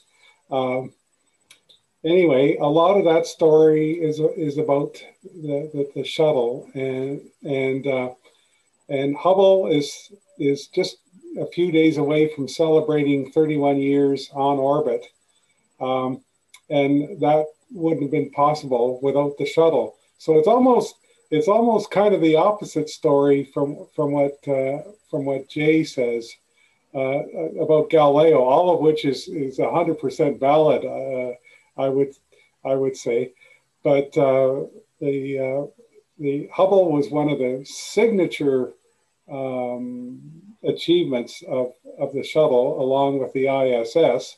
Uh, there's a, a mention for Jay. So there's there's there's lots to say. Um, in in in the shuttle's favor, but I think there is the question of, of, of the of the great cost and and and uh, recently we the NASA had a uh, commercial space uh, conference, and basically uh, there was a couple of comments um, to uh, that, that the shuttle was actually an obstacle to the commercialization of space. I think we can uh, uh, talk about that another time. And I just see a note. Somebody asked if if I could put the link up in the comments. I actually did uh, about half an hour ago or earlier in the meeting. So if you look up in the comments, you'll find the link to to my uh, Hubble book. The third observation I'm going to make is with my Quest uh, editor's hat on.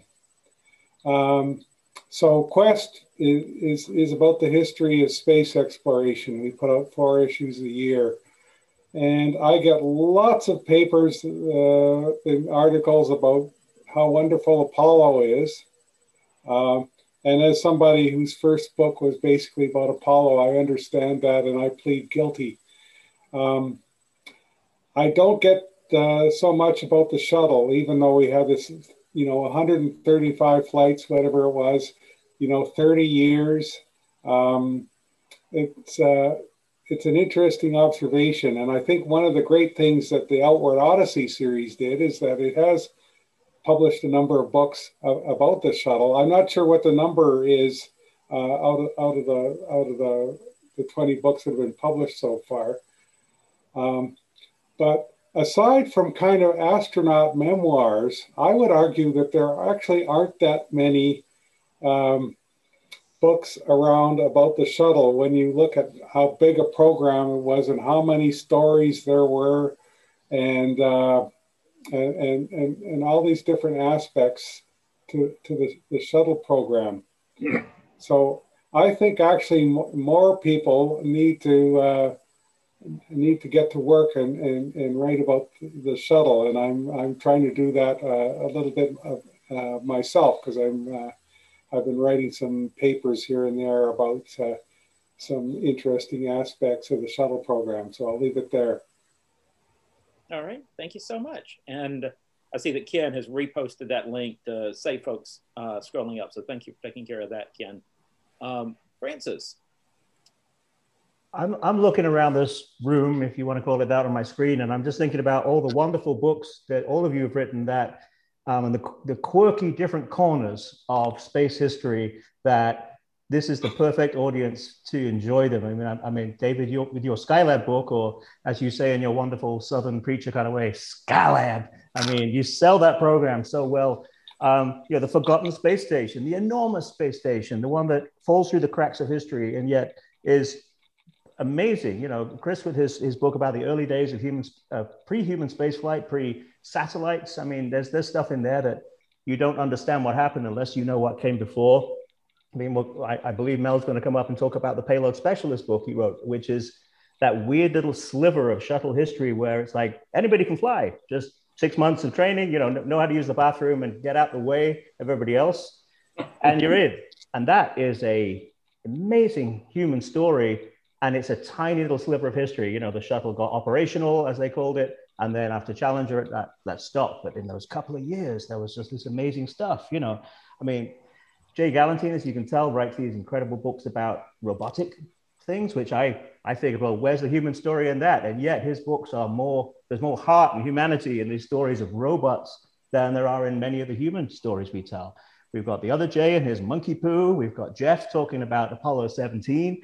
Um, and, you know, which is what I get excited about, which is um, we get to people who went to the moon, like Ron Evans of Apollo 17, and didn't walk and all those guys got asked, well, you must have been really upset, like being the Mike Collins of the mission. You didn't get to land on the moon and walk around. And most of these people, total opposite. Because if you ask one of us, if you want to go to Earth and you've never been to Earth and you get three days going around Earth orbit, looking at sunrises and sunsets and all the beauty and majesty of it, or we're going to put you down in a gravel pit for three days and you can walk half a mile in every direction, which would we choose?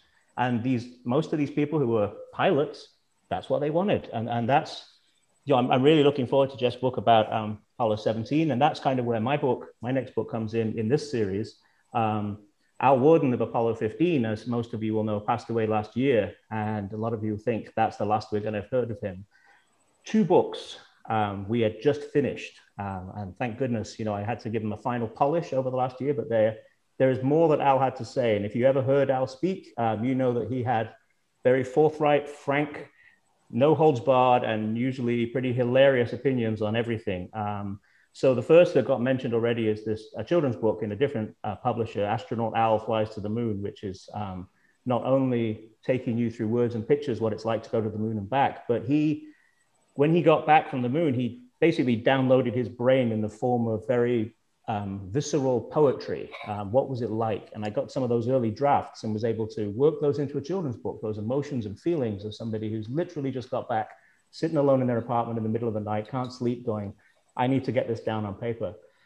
But the second book in the in the University of Nebraska Press uh, series that's coming out in the fall, um, The Light of Earth, and it's basically we wrote another book before about what he did as an astronaut, and this is what it's like to be an astronaut. And it sounds similar, but it's actually very different. What happens when you're in your 80s and you reflect on being an astronaut and you reflect on things in general? There's a lot in there about the shuttle program. He was involved in early meetings and design changes, and he kind of saw what might work, what might, what might not work.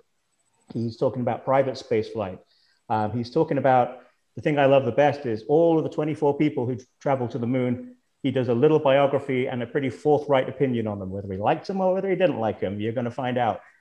There are things like that in this book that um, he says that I know so many people were like, I wish we could hear from him again, and you can. And so I'm, I'm very honored that we got that out. But um, I also, as you can tell, encourage you, everybody watching this to check out all these books because there are all these quirky little corners of spaceflight that everybody has written about. It's, it's a fascinating series.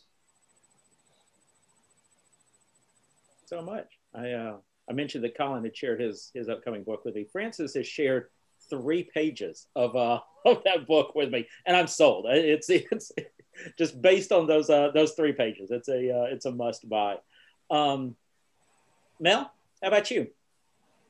Yeah, this is going to be a big letdown for Jay. I'd like to tell everybody here that I have the right stuff and I would have made a terrific astronaut. I can't because I'd be lying. I would have been a terrible astronaut. But as a scientist, had my career gone in a little bit different direction, just maybe I could have flown as a payload specialist because you didn't need to go through all that training. Uh, our book, Come Fly With Us, along with John Youskauskas, uh, tells the story of what I like to say ordinary people flying into space. I quote ordinary because if you've read the book, you know these people were anything but ordinary, all the way from uh, Charlie Walker creating his ride into space to the Europeans' passion to go. If you haven't read it, there's a great story there. And I think I'm confident John agrees with me that we've proven the program works. And now with commercial crew coming on, SpaceX, uh, Virgin Galactic, I think you're going to see the equivalent of payload specialists come back. Just, just keep watching. Uh, looking forward, Everybody loves to see the face of a spacewalking astronaut with a big grin looking out through their faceplate. And yeah, that's fun, but they're up there doing really hard work. It's not easy work. And most people don't realize what it took for them to get there. The training, it's not easy. And sometimes, actually, the training is probably more dangerous than actually going into doing a spacewalk. Um, but there is danger in it. Uh, it's difficult for some, it's easy for others uh, there's a lot of euphoria. We have a lot of good comments from astronauts on what it's like to actually be out there. So uh, hopefully that book will be coming out sometime soon, Colin, after we get it written. We're about halfway there, but uh, stay tuned. Thank you so much. Colin? Okay, uh, when the Outward Odyssey series began, the shuttle program was uh, in its second decade. And that was meant to be pretty much the end of the series, which at the embryonic stage was going to be eight books. Uh, Francis and I had written two. I contacted Chris to fill in the gap between, say, the X-Planes and Yuri Gagarin. And then Chris and Emeline were going to finish off the series with a book Realizing Tomorrow. It's amazing how it's evolved. And I look around these this eclectic group of people, and only half of the authors are actually represented here. But boy, what an intriguing group of people you are. The series, yes, it was meant to be a progressive series. And in its latter days, it, started branching out. We started getting into biographies. We started getting into books about the payload specialists. And it, it, it's, it's still ongoing as I said, people are still approaching me saying, hey, I've got this great idea. Rich Jurek, who put out a marvelous biography of George Low, is now working on his second book, another biography uh, on Julius Scheer, the uh, NASA publicity man, public affairs. Uh, an intriguing story that's never been told. And this is what the series is about that people can come to the series, they can learn about the X Planes, they can learn about the Apollo program, Gemini, Mercury. They can learn about the space shuttle. They can learn about EVA. They can learn about all manner of things to do with the history of human spaceflight. And that is the mandate of this series, is to tell that and to tell it as a human story. And I believe that through these authors, we've achieved that. And it's a series that people should always look to. Uh, from my own point of view, as I said, I uh, grew up in the early days of space flight. I was uh, space flight. So the thing that really had an impact on me in my mid-teens was when Ted Freeman died. And that really impacted on me heavily. Uh, I didn't know what to do. We've lost an astronaut. I remember writing a letter to Charlie Bassett. I knew he was a great friend of Ted Freeman's. and expressed my condolences. And uh, Charlie wrote back a, a, beautiful letter. Within a week of receiving that letter, Charlie and Elliot See had both been killed in the T 38 uh, crash into their uh, McDonnell plant in Missouri. So I also recall going out one Sunday morning in Australia to buy a hamburger, and I saw this newspaper headline Three astronauts die in pad fire. So, all of these things, apart from the accomplishments, the majesty, the wonderful things that the astronauts are doing, there were these deaths in this program. And that's how the book Fallen Astronauts came about, which is the story of the people who reached out for the moon but never quite made it. And later on, many years later, I knew there were many other undiscovered stories to be told. And in fact, one of them uh, in this book, again, a shameless promotion, Shattered Dreams, is Phil Chapman. We lost Phil two days ago. His story is told in this book. If you want to know something about this astronaut who never flew but was an Apollo astronaut, the first Australian astronaut, it's in this book. And that's what we set out to achieve. And quite frankly, I believe we've achieved it. Thanks to you wonderful people. Thank you so much, Colin. So we're uh, we're we're running a little longer than I anticipated, um, but I want to get this last question in. Um, Jay, I'm going to ask you if you would. I'm going to hold your presentation. I'm going to finish this question, and then I'll let you do a, a little presentation at the end to kind of bookend what uh, what Michelle opened us up with. But um, and so on for the uh, for the for the panelists, I'm giving you an incredible charge.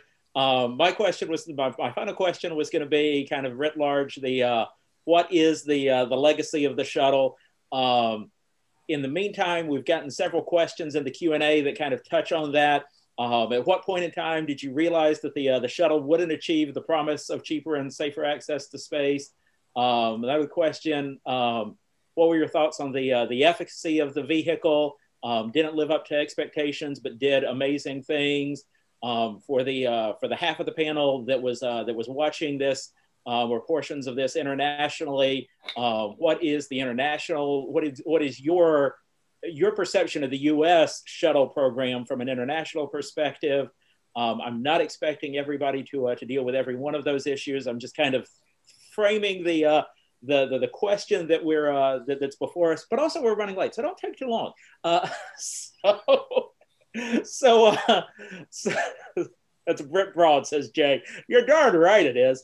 Um, but like I said, I mean, shuttle at this point is half of human spaceflight history. Half of human spaceflight history is shuttle history. Of the other half, um, a quarter of that is either waiting for shuttle or waiting for something after shuttle and uh, only only uh, you know the other quarter is uh, is things other than from a U.S. perspective, things other than shuttle flying.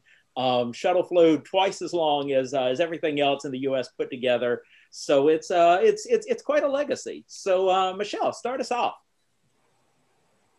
Uh, what's it? Which one of those questions would you like me to answer? say what? Say things about shuttle, Michelle. Looking back, what's the legacy? Uh, well, yeah, I think the legacy, as you said, this it takes up so much of human spaceflight uh, history now. Uh, it's identified as the spaceflight program. It's going to take a long time uh, in into the future before that really changes.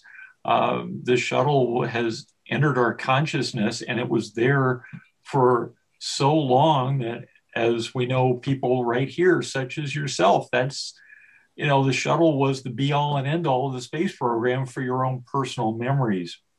So, um, I mean, for myself, I have so many personal memories of the space shuttle because I was involved with the program, uh, covering it, writing about it, uh, being on board it. I was actually on board Atlantis as well. Um, I worked for a company that we had uh, we had equipment that was mounted to the space shuttle. We were part of a program to find out whether or not the shuttle tail was experiencing flutter during reentry, which would have been absolutely catastrophic.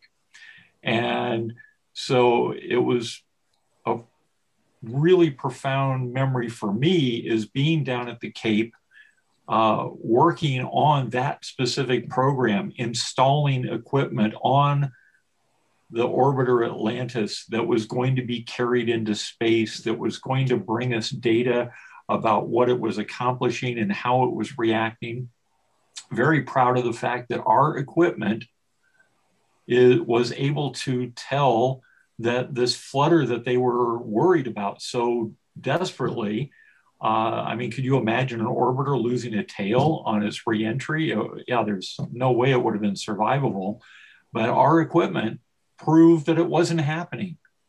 And so to be associated with that is, is a profound memory for me, uh, being, uh, you know, crawling around inside the engine compartment of Atlantis, uh, uh installing this stuff. And um, at one point, um, walking up the catwalk, it's like a four story catwalk that takes you up to the very top of the tail of the orbiter and doing something I was not supposed to do, but I could not resist doing it, is the fact that on the on the back upper edge of the orbiter, I stood there with nobody else around, and I put my thumbprint on the back of Atlantis's tail. And the next launch, my thumbprint flew into space, and that was pretty cool. So hopefully nobody at NASA is going to come run after me after all these years because luckily that didn't do anything. I figured the thumbprints out of the airstream, so it should be safe. But uh, just all those kind of, of, memories were just absolutely amazing to me. Um, being there for the launch of STS 7, the first American woman in space, meeting Sally Ride, all those kind of things. Uh, STS 34, I was there for the launch of Galileo. Uh, Jay was talking about, and the protests from the nuclear uh, uh, demonstrators and stuff was something else. Um, and, and being there for STS 58 that I talked about really briefly in my presentation, because a, a, close friend of mine was in the cockpit and had just come back from space. Uh, Rick was just such a wonderful guy and uh, left us all way, way, way too soon. So those are the so the legacy of the shuttle is very personal to me uh, for all these things. I mean, I was a little kid during Mercury, Gemini, and Apollo, so those those memories are something special. But the shuttle was hands on for me. So yeah, I'll I'll I'll let you go from there. So thank you for sharing and uh, and thank you for your contributions. We're, we're you know kind of all here as, as authors talking author things, but uh, but for your part, um, thank you. Thank you. Uh, Jay. All right. Well, concerning Shuttle's legacy and concerning the e- efficacy, I would say this. Yes, Shuttle did not necessarily meet the oversold promises of the 1970s, but what we got, we probably learned so much more. I mean, you I mean, the shuttle program is kind of like life. You have your goals, you have your plans, but things never quite go exactly the way you want them to. Um, I mean, the only real f- thing I can fault NASA for on the shuttle is that we tried to design the equivalent of a 707 with DC 3 technology. And well, we kind of saw what the limitations are with that. I mean, we made bold promises. I mean, the boldest of the promises, or the boldest of the goals, was I mean, when you think about it, two guys strapping themselves into a unproven flight vehicle that had not been flown in orbit unmanned and doing the flight and coming back safely. I mean, yeah, we are all on cloud nine. We thought NASA can do no wrong. Now, unfortunately, Challenger showed us the limitations of our thinking. But concerning the efficacy, it just goes to show that any endeavor worth doing is going to have some level of difficulty. People are going to be lost. We can't let our fear of that necessarily paralyze us, but at the same time, too, we cannot necessarily be cavalier about it either. I mean, when I look at things that are going on down in Boca Chica, Texas, with the plans for the SpaceX starships, I mean, I'm listening to a lot of the promises and I'm thinking back to the promises of the shuttle program. And I mean, heck, there's a big fan club over it. But at the same time, too, I mean, yeah, private industry says, oh, yeah, we can do it better than NASA and do this. Well, it's like, okay, yeah, you guys are going to have to prove it, but don't just look at what things were done wrong as a way to say, oh, yeah, we're going to do it better than them. Learn from what happened that did go wrong, but also learn about what happened that did go right. Don't just totally dismiss that knowledge out of out outright. Otherwise, the first time a manned vehicle from private industry goes up and somebody gets killed on it, a lot of people that are a lot more gun shy than those of us that have followed the space program for years are going to look at it and say, why didn't you think of this before you actually did it? So I will leave it at that. Thank you so much. Mr. Bowman. Well, the legacy of the space shuttle, uh, in one sense, I watch that legacy quite often, passing as a brightly moving bright star over my back garden.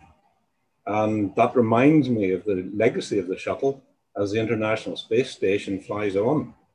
And um, the, the shuttle, I think, uh, the legacy of, is one of ongoing living and working in space and preparing for the future in space, including long voyages to Mars and further voyages to the moon.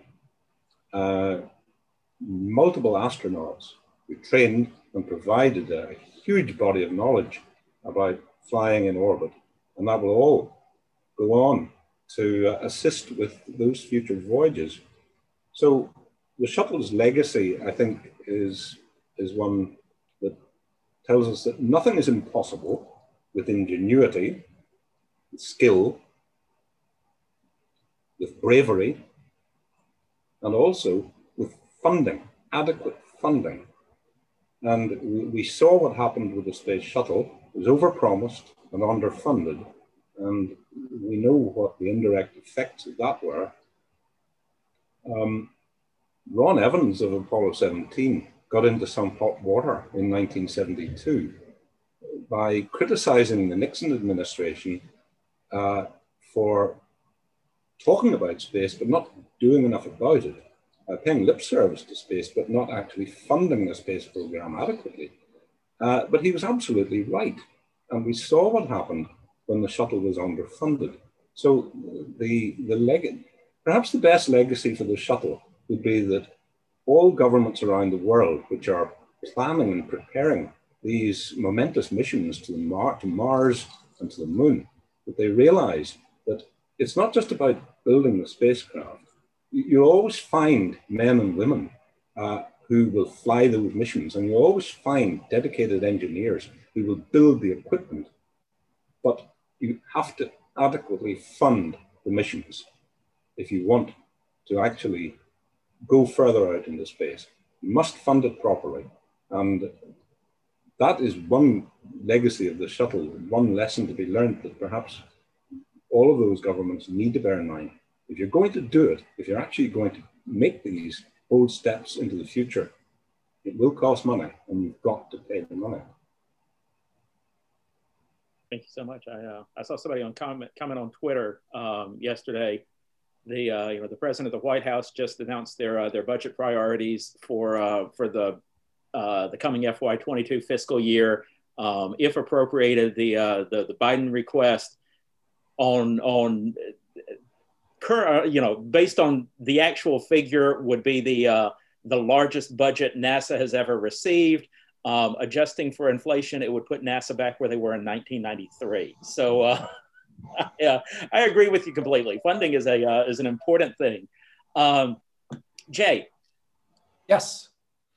Um, I've done a lot of reading about the shuttle, and to me, the the real legacy of this program is, I really think it was the the ultimate test program, because if if you look at the history of it, the, the it first flew in 81 and the decision was made to make one in 72 and and the decision to even build one to build this reusable space transportation system it goes back several years. I mean at, at least to 1964 even be, while they're st- still trying to get gemini spun up in nasa right? They were still arguing about what to do after apollo and there are so many technologies that were tested, improved, maybe perfected on the shuttle. Some of those go back to the 1950s. And there was so much theoretical work, uh, so much lab work, so much wind tunnel work.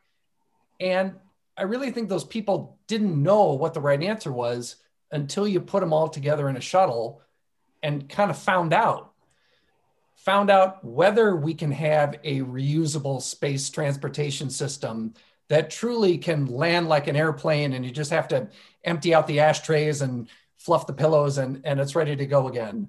Um, but there were all these technologies. If, if you read about this, this thing, it was like, I mean, even something like the insulation on the external tank were these, you know, two different polymers and it was rubbery at room temperature. But once the chilled liquids went in, it changed to a consistency of glass and they vibrate it and they, they shake it and they put all these strain gauges on, but they don't really know if this is going to be the right thing until they fly it. And it was the same thing with, oh, well, we can just reuse the solid boosters from the Titan. And well, you can't because of the way the thrust vectoring works. And oh, well, we need to come up with a thrust vectoring solution that is reusable. Well, how are we going to do that? Well, what if we layered these these Teflon baffles together with this stuff that didn't really ablate away? And how do we really know if that works? How do we really know how it's going to go to to have a man-rated solid booster until we actually go out and do that? And and and the same thing with uh, you know the tiles and this whole concept of a reusable hot surface. And can we really build a shuttle out of aluminum and have this reusable uh, thermal protection system? How do we know if that works until really until we go and, and try it? So at the end of the day that's what i come down to is that there were all these technologies. I mean some of those insulation tests they were going back to the late 50s on that stuff. And and they weren't really going to find out what the right path was until they used it. And i think that's what the shuttle was at least for me. Thank you so much. Chris? A couple of things. There's all sorts of lessons learned and i'm not going to go into them except to observe that a lot of them showed that uh, going into space is a lot more difficult and a lot more expensive than uh, a lot of people thought, which is why uh, some of the hopes for the shuttle weren't realized. The other thing is access. The majority of people who've been into space flew on the shuttle. Even today, 10 years after the, the shuttle last flew.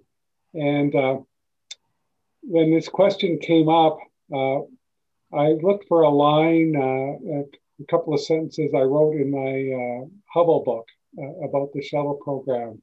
It said, during its 135 flights, 355 individuals from 16 countries through flew 852 times aboard the shuttle.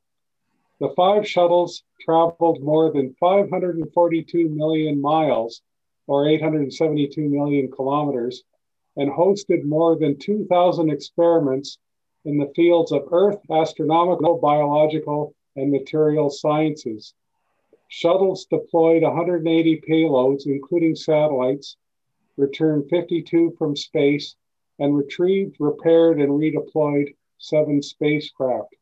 So uh, that's uh, um, that's quite a record there. So I think I'll leave it at that.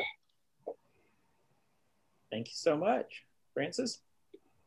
The, the sheer ambition of the shuttle. You're, if you go to the Smithsonian's Udvar-Hazy Center just outside of DC and you look at this enormous boilerplate um, Apollo spacecraft they have, you look how big that thing is, then you turn your eyes and you look at a real space shuttle and you just go, these people went from a couple of years from going from that to that.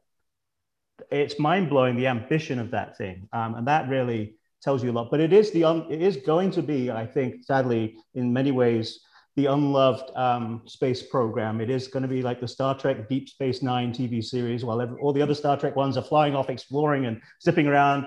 This is the one that kind of just stayed in low Earth orbit and did lots of stuff. But that and that's not fair. Um, you asked you asked us to be brief, so I really just want to talk about two things real quickly. Um, one is what we don't do before the shuttle and after the shuttle. It's very easy to criticize many things the shuttle couldn't do, but look at what we've lost. Look at what we can't do now. Look at how they were designing jetpacks to fly out of the payload bay of that thing, and they decided we don't need it because this enormous space shuttle is so maneuverable. We can actually just cant it over to the thing and get the arm out and do things in in person.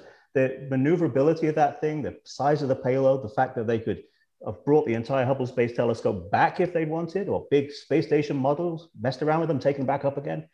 There's things that we couldn't do before, and now we can't do again. We will, I hope, soon enough. David, that's your job, but uh, we, we we can't now. So what we've lost is what we've lost. But the most important thing to me, what Chris was talking about, is people. We've had people from almost every country in the world dozens of them. We've had people of every ethnicity, we've had different genders. Just the other day, I'm talking to a young Latina here in San Diego, talking about the excitement of spacecraft. And I talk about the fact that the first Latina in space, Ellen Ochoa, is from the same neighborhood in here in San Diego as she is. And, and it was like turning a light bulb on. Her face just went like, you mean there's people who look like me who did this? And I'm like, yes, dozens of them. And they flew the shuttle and this is what it did. So when it comes to people, I think the legacy is is there because it's inspiration. It's um, the next generation of people who realize people who look like me, people from my country, people from my background flew the shuttle, and that is once you turn that faucet on, it does not get turned off. But that's me being brief. Thank you so much. Appreciate it. Mel? Yeah, for me, there are several factors uh, that define the legacy of this baby. Uh, one, longevity. It was a workhorse, 30 years. Think about it nothing has come close. 30 years. That's crazy. Secondly, the breadth of the missions. Think about it. Everything from cutting edge science, uh, you mentioned material science, astronomy, life sciences, it goes on and on. And I can assure you that each one of us are benefiting from those investigations right here on Earth today. Um, then they deployed satellites. Not only that, they plucked broken ones out of orbit, fixed them, and sent them back on their mission. Then they constructed the entire International Space Station. If that's not an impressive breadth of missions, I don't know what is. So longevity and breadth of missions, that's the legacy. Thank you so much. Colin? Well, going last is extraordinarily difficult because everybody has said everything that I agree with. That's a cop out, isn't it? But the legacy of the, the true legacy of the shuttle is 30 years of extraordinary achievement People have not yet mentioned things like the Hubble Space Telescope. Astronomers just went wild when they saw those first images after the repair, the first repair mission. That is an ongoing benefit of mankind. Meteorology has taken great advances. Other earth sciences and observations, we, we have more reliable weather forecasts. People don't realize the legacy, the true legacy of the space shuttle. But in brief, there's one thing I would like to do, and that's just to say a very sincere thank you to the men and women who have always been involved in the space shuttle program, particularly the men and women, as Francis said, of all ethnicities, who have piloted or worked on the space shuttle. Incredibly brave people, knowing that they were sitting on top of basically a controlled explosion and but they did not let this phase them. They set out to do what they wanted to do for the benefit of everyone. And that, I think, is the legacy of the space shuttle that these people did these extraordinary things. We did lose some along the way, which was incredibly sad, but for 30 years we had magnificence. And I think that is the true legacy of the space shuttle. Thank you so much. I, uh, yeah. I, yeah, I mean, and, and like you say, members of the panel have hit on, you know, the, the if I'm going to have the, bullet points, you know, established a uh, lasting human foothold in, in space, um, opening our eyes to the, uh, to the universe, um, bringing the world closer together, um, you know, the science that was conducted because of and on the, uh, the space shuttle. Um, gosh, I don't know, did anybody touch on the, uh, the role that the shuttle played in, in keeping the Cold War cold and, and ultimately, you know, helping to, uh, to end the Cold War? Um, my one of my favorite spin-off stories is that uh, that the shuttle helped fight uh, helped fight cancer accidentally. Um, that a uh, that a technology that was developed because Hubble didn't work when it was deployed um, improved the uh, the quality of mammograms and helped identify uh, you know breast cancer cases earlier. Um, you know, I could go on and on and on about all the uh, the good that's come from the shuttle, but everybody has their program. You know, the, the program that you've lived. We've kind of talked about today. Shuttle is is my program, and now 10 years out, there's a uh, there's a new generation that uh, that shuttle is not their program. You know, they're seeing uh, they're seeing Dragon and they're seeing these new vehicles come online, and uh, and so shuttle is kind of on trial now with a uh, with a new generation that's having some of these same arguments that we had of. Um, well, here's what it didn't do. You know, it, it, it, never lowered costs the way that it was supposed to. It never hit the flight rate that it was supposed to. It, it didn't do this. It didn't do that. And all fair criticisms, to be sure. Um, Francis talked about the ambition. Shuttle could only happen at the exact moment that it did. You look at this vehicle. This vehicle is insane. We need a vehicle that's going to be a uh, an RV, but it also needs to be a uh, U-Haul, but it also needs to be a science laboratory, but it also needs to be a uh, glider, but it also needs to be a rocket, but it also needs to be and, and the only moment that that happens, right? Shuttle goes from being a, uh, a pre-program to a program. Uh, Shuttle gets the, uh, the congressional approval to move ahead as John Young is walking on the moon, right? And that's the only moment that happens because any other moment, you know, could we, should we do this? Should we build a space program that uh, does all of these things or is that insane? Um, but when you realize you're talking to a human being standing on the moon, um, like maybe it's not that insane. Like maybe it is possible. Um, and the answer is it was a little ambitious. You know, I mean, it never did live up to those uh, to those early expectations. You can judge it for the expectations it didn't live up to, or you can judge it for for the things that it did. And and the comment has been made, and it's completely true we never saw its like before. We haven't seen its like since. And uh, despite, you know, despite Francis's kind words about things in work now, the reality is there's nothing in work now that is its like. I don't know that we will ever in my lifetime see the like of Space Shuttle again, a vehicle with that diverse range of capabilities. We'll see vehicles that are better at this or better at that or cheaper at this or more powerful at that. But we, I don't know that we will ever see a vehicle that is everything, as broad, as capable, as diverse as uh, as Shuttle was. And so, you know, what is the legacy of Shuttle? You either judge it by the things that it could have been that it wasn't, or you judge it by the things that it was that nothing else could be. And if and if Shuttle was a failure because of the things that it didn't live up to, then the legacy of Shuttle is check your ambition then the legacy of shuttle is don't reach farther than you know you can reach. Then the legacy of shuttle is don't try anything that you don't know you can be successful at. And I'm not comfortable with that being the legacy of shuttle. I, I, I would hope that the, uh, the legacy of shuttle is that, you know, if you do things that you never dreamed you could do, then uh, that's, that's, that's a goal worth shooting for. So um, I, uh, I think that uh, that, that kind of wraps up the, uh, the Q&A part of the panel. Um, I'm going to turn it over to Jay for his presentation, but before I do, I want to, uh, I want to thank again uh, Michelle. Thank you very much. Geoffrey, thanks for, uh, for joining us today. Um, both Jays, it's, a, uh, it's always a pleasure when we can have a, a two J panel come together. Chris, Francis, Melvin, Colin, thanks for thanks for waking up. Ridiculous. You're a more dedicated man than I am. I uh, I, I, I appreciate this. So uh, and uh, and particularly thanks again to uh, to Ken, to the AIAA uh, Los Angeles Las Vegas section, um, to everybody that has dialed in today. We uh, it's been a great pleasure looking through the uh, the guest list and seeing the uh, you know the, uh, the, the notables that joined us today. We really appreciate your time. And uh, with that, thank you very much. And I'm going to turn it over to uh, to Jay Chladek. Okay, don't worry, people. This is relatively brief, uh, but I mean it's not just about shuttle being a legacy for aerospace project. There's also a pop culture legacy as it were too. Let me go ahead and uh, share my screen. Slideshow. Here we go columbia's pop culture influences or as i like to say and that's the way it was well of course April 12th, 1981, when we see this big bird on its white fuel tank go flying.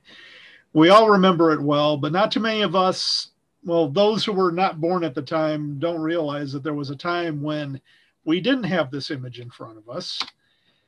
Uh, Time magazine kind of recognized it. I mean, heck, this was their cover story during that week.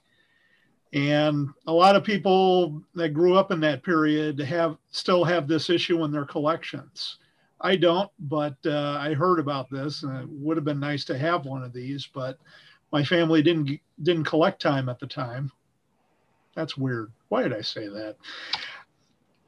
Well, anyway, the big hit on the block in the 1970s, of course, was Space Shuttle Enterprise, and there was already a, a bit of a merchandising onslaught, as it were.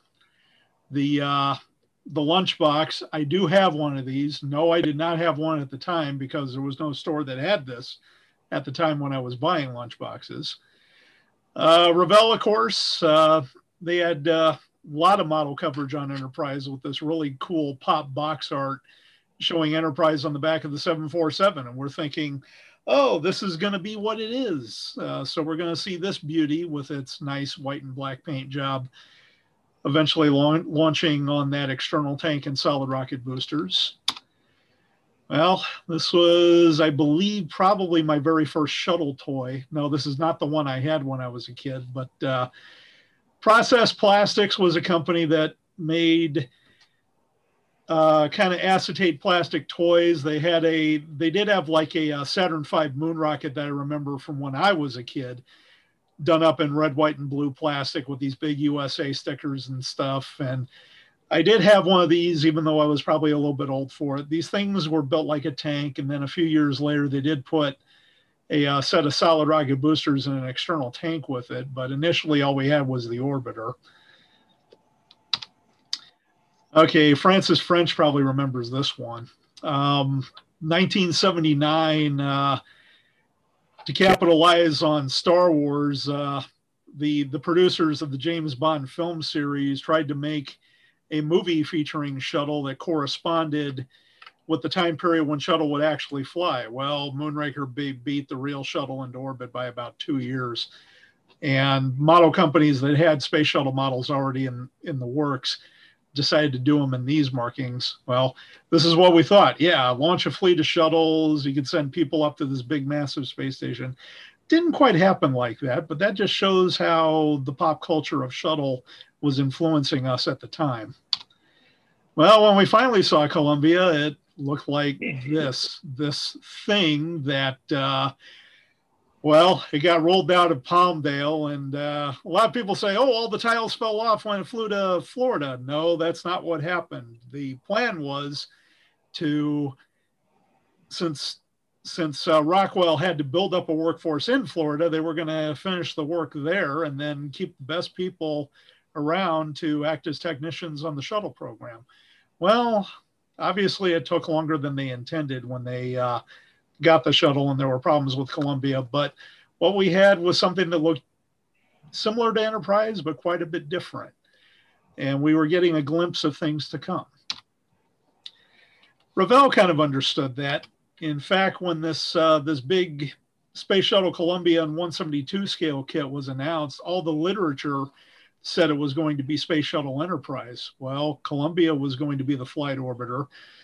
Uh, Enterprise was not going to fly in space because somebody decided, hey, if we take the static test, test article number 99, which we are supposed to test to destruction and maybe don't do that, we can build it as a flight orbiter and not have to spend as much money as it would take to take Enterprise apart and rebuild it as a flight orbiter. STA 99 became what we know as Challenger. So this was the first time we saw that Columbia was going to be the orbiter front and center for what came next. And internationally, shuttle was getting popular. Again, you see Enterprise on Airfix's kit. Monogram was saying, okay, we don't know what shuttle is going to fly, so we're not going to mention the name shuttle or Columbia or Challenger on there, even though it's on the decal sheet. But as you can see, the appearance looks a bit closer to like what we saw with Columbia when it rolled out of Palmdale. Well, this is kind of your transition point here. I've actually got both of these National Geographic issues.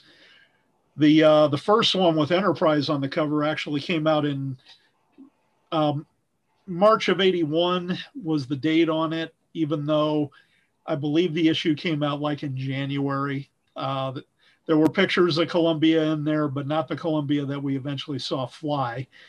Um, but later that year, we got this nice retrospective on Columbia's flight.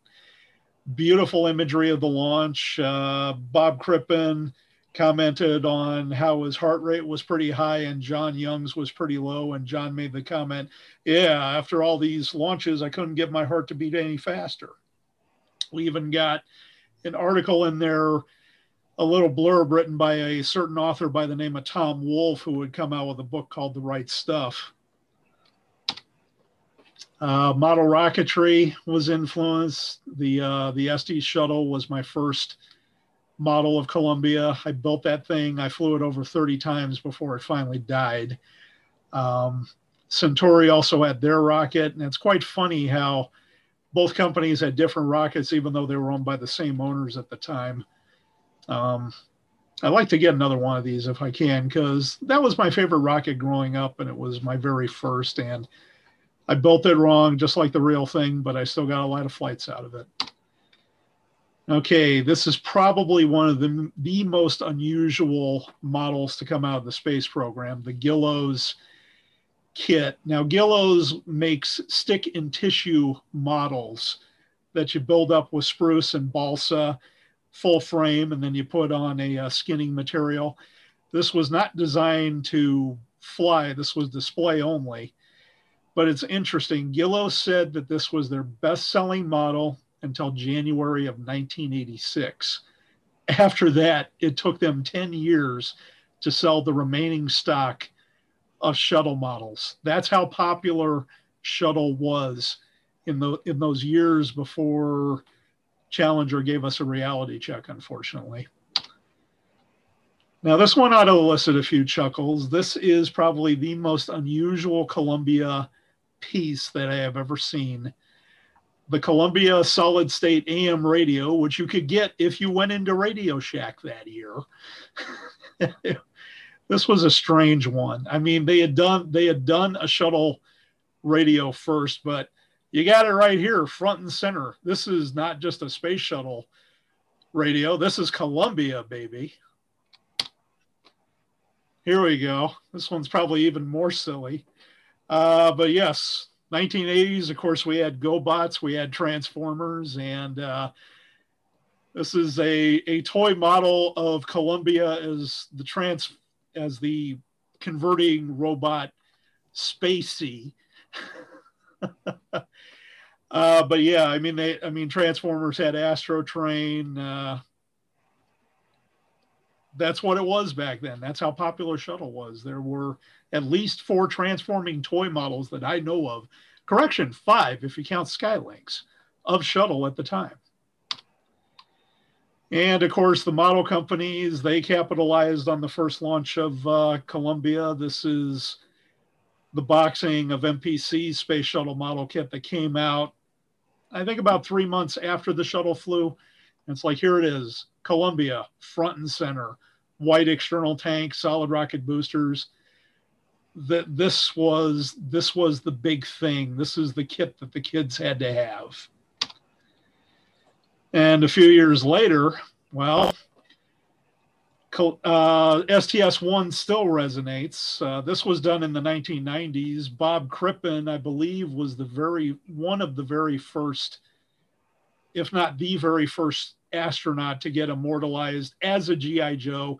And the GI Joe was a Bob Crippen. It was not GI Joe dressed as a shuttle astronaut.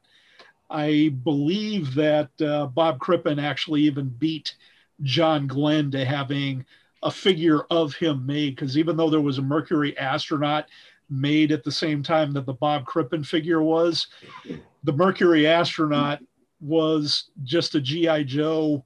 There was one that looked kind of like John Young or John Glenn, and another one that kind of looked like uh, Scott Carpenter, but there was only one Bob Crippen figure ever done, and this was it.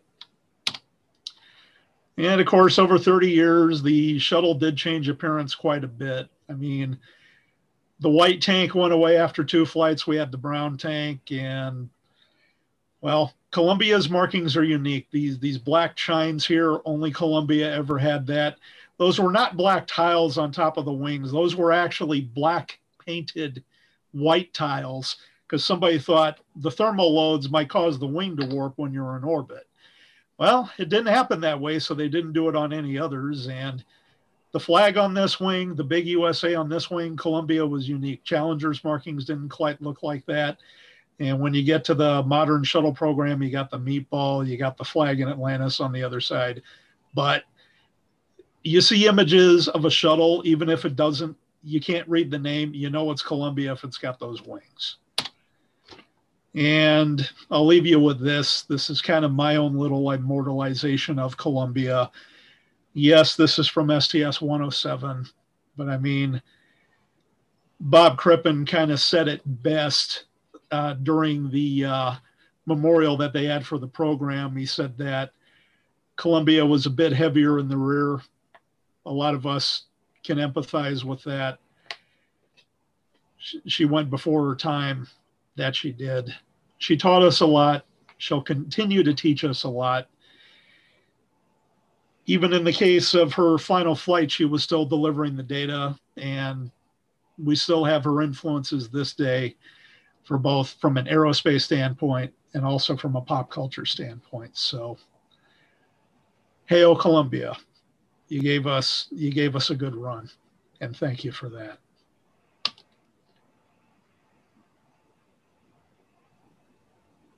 That's all I have. All right. Thank you so much. Um, I think we uh, we stand adjourned.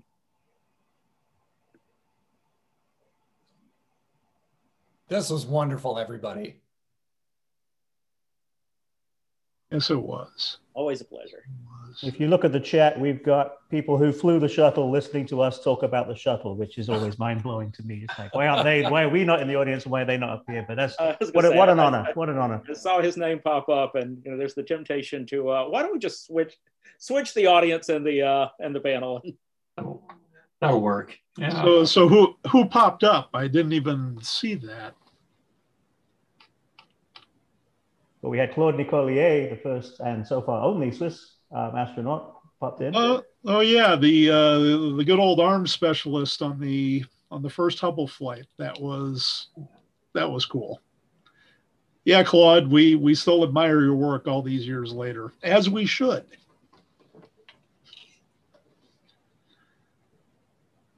Yeah, this has been an amazing uh, afternoon. Well, morning for some of us, probably evening for others. So uh, as, as to have all these wonderful people or from all over the world uh, to be part of this uh, the Outward Odyssey series. As I mentioned in the chat way, way long time ago, it's all Colin's fault that we are here today. Uh, I cannot thank Colin enough for starting what is going to be, I think, a series that will continue for probably decades to come even long after you and all others are gone, I think the Outward Odyssey series needs to continue. You started something that's going to continue to uh, document spaceflight for the foreseeable future. Yeah, Colin, you're editor for life. Whether you want to be or not. Whether you want to be or yeah, exactly. I don't know. I, I think our book series is going to end up becoming the shuttle program of space book series because we'll we'll have probably more authors participating in our series than any other book series on on the space program. Absolutely. Does that mean we're also the Deep Space Nine of uh, a space book series? I'm okay with that. yeah. I hope not. I, I was disappointed you didn't get a chance to ask about favorite shuttle missions because I had this already. STS 117. Uh, and uh, that was my favorite mission because it, uh, it, was the only one I saw from Kennedy Space Center being launched. Excellent. My picture. So, all right. May as well. I was going to chime in on that same subject with STS 95 because I nearly lost my job because of John Glenn. Uh, I received an invitation to attend his launch from Scott Parazynski, and uh, the only way I could do it was on a working flight to Los Angeles and back with a Qantas crew. I was in charge of the crew, but when we got to Los Angeles, I sprinted across to the airport, flew to Orlando, watched the flight, managed to get a lift back to Orlando Airport, flew back to Los Angeles, and got back in time to take my crew back to Sydney. If I hadn't made it back, I probably would have been looking for another job. So that's that is my favorite flight. And in fact, it is my one and only launch that I ever witnessed live. It's it's kind of funny because STS 121 did get me fired from my job, and that's why I decided to take a space authoring thing. So, isn't that irony for you? I've hmm. never seen a launch. Well, I don't know, Jay. We just got to get you down there when uh, when when uh, SLS flies. I was going to say Artemis One will be a uh, a show like none before it. So come down and join us. I'm going to watch something launch that doesn't have people on it. So what's the point?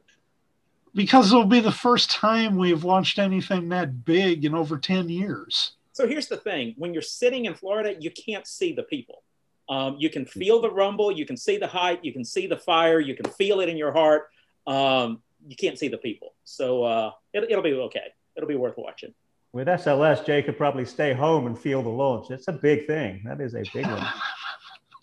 So somebody asked the uh, the question about um, the white tanks on STS one and two, and the uh, you know the trades between uh, thermal conditions and weight.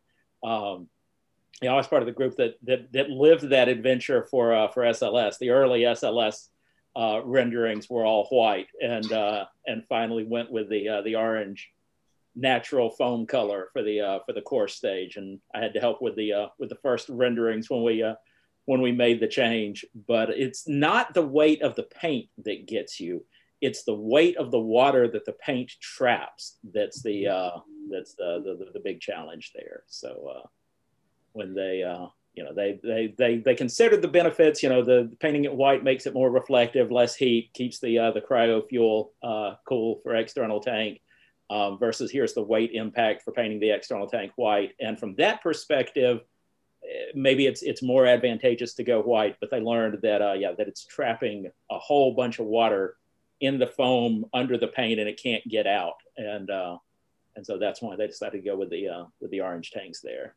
Yeah, and uh, I mean, for the record, the amount of paint that was on those first two tanks only came to about 550 pounds uh, total each tank. Uh, but the reason why they did the white originally on Columbia is there was some concern that UV light exposure would make the foam more brittle. So they put the paint over the top and then even before they got to STS one, their data indicated, oh, it's probably not going to be a problem. So that's the so that's the reason why the STS three tank was left unpainted. Although funny enough, you still had the white piping on the thing and the white struts. They mm-hmm. left the white on there because the contractors had already put the white paint on it. So it was just kind of interesting how they were changing things on the fly. Jay Chladek's little um, pop culture thing also made me think if, if you haven't seen the movie Moonraker, watch a shuttle launch before there was ever a shuttle launch. And it's fascinating to see the speed, the smoke, and how they did it in a time before CGI. There's a bit as it's climbing to orbit, and it's a beautiful contrail. Like, how are they doing that? They put they were pouring salt out of the bottom of a model with a bright light inside the model. And you're looking at this thing going, this looks as good as anything I've ever seen on camera. And it's all special effects people literally imagining the impossible, but a year and a half from then, possible. What's a shuttle going to look like? We have no idea. We're going to guess. Salt and light, amazing. They had a lot of they had a lot of experience in doing that when they did the moon landings that way. Mm-hmm. We're still recording. We're still recording. yeah, the everybody, uh, your day is finishing. Mine is still to begin. So I'm going to uh, apologise, but I'm going to step out now and uh, get my day underway. But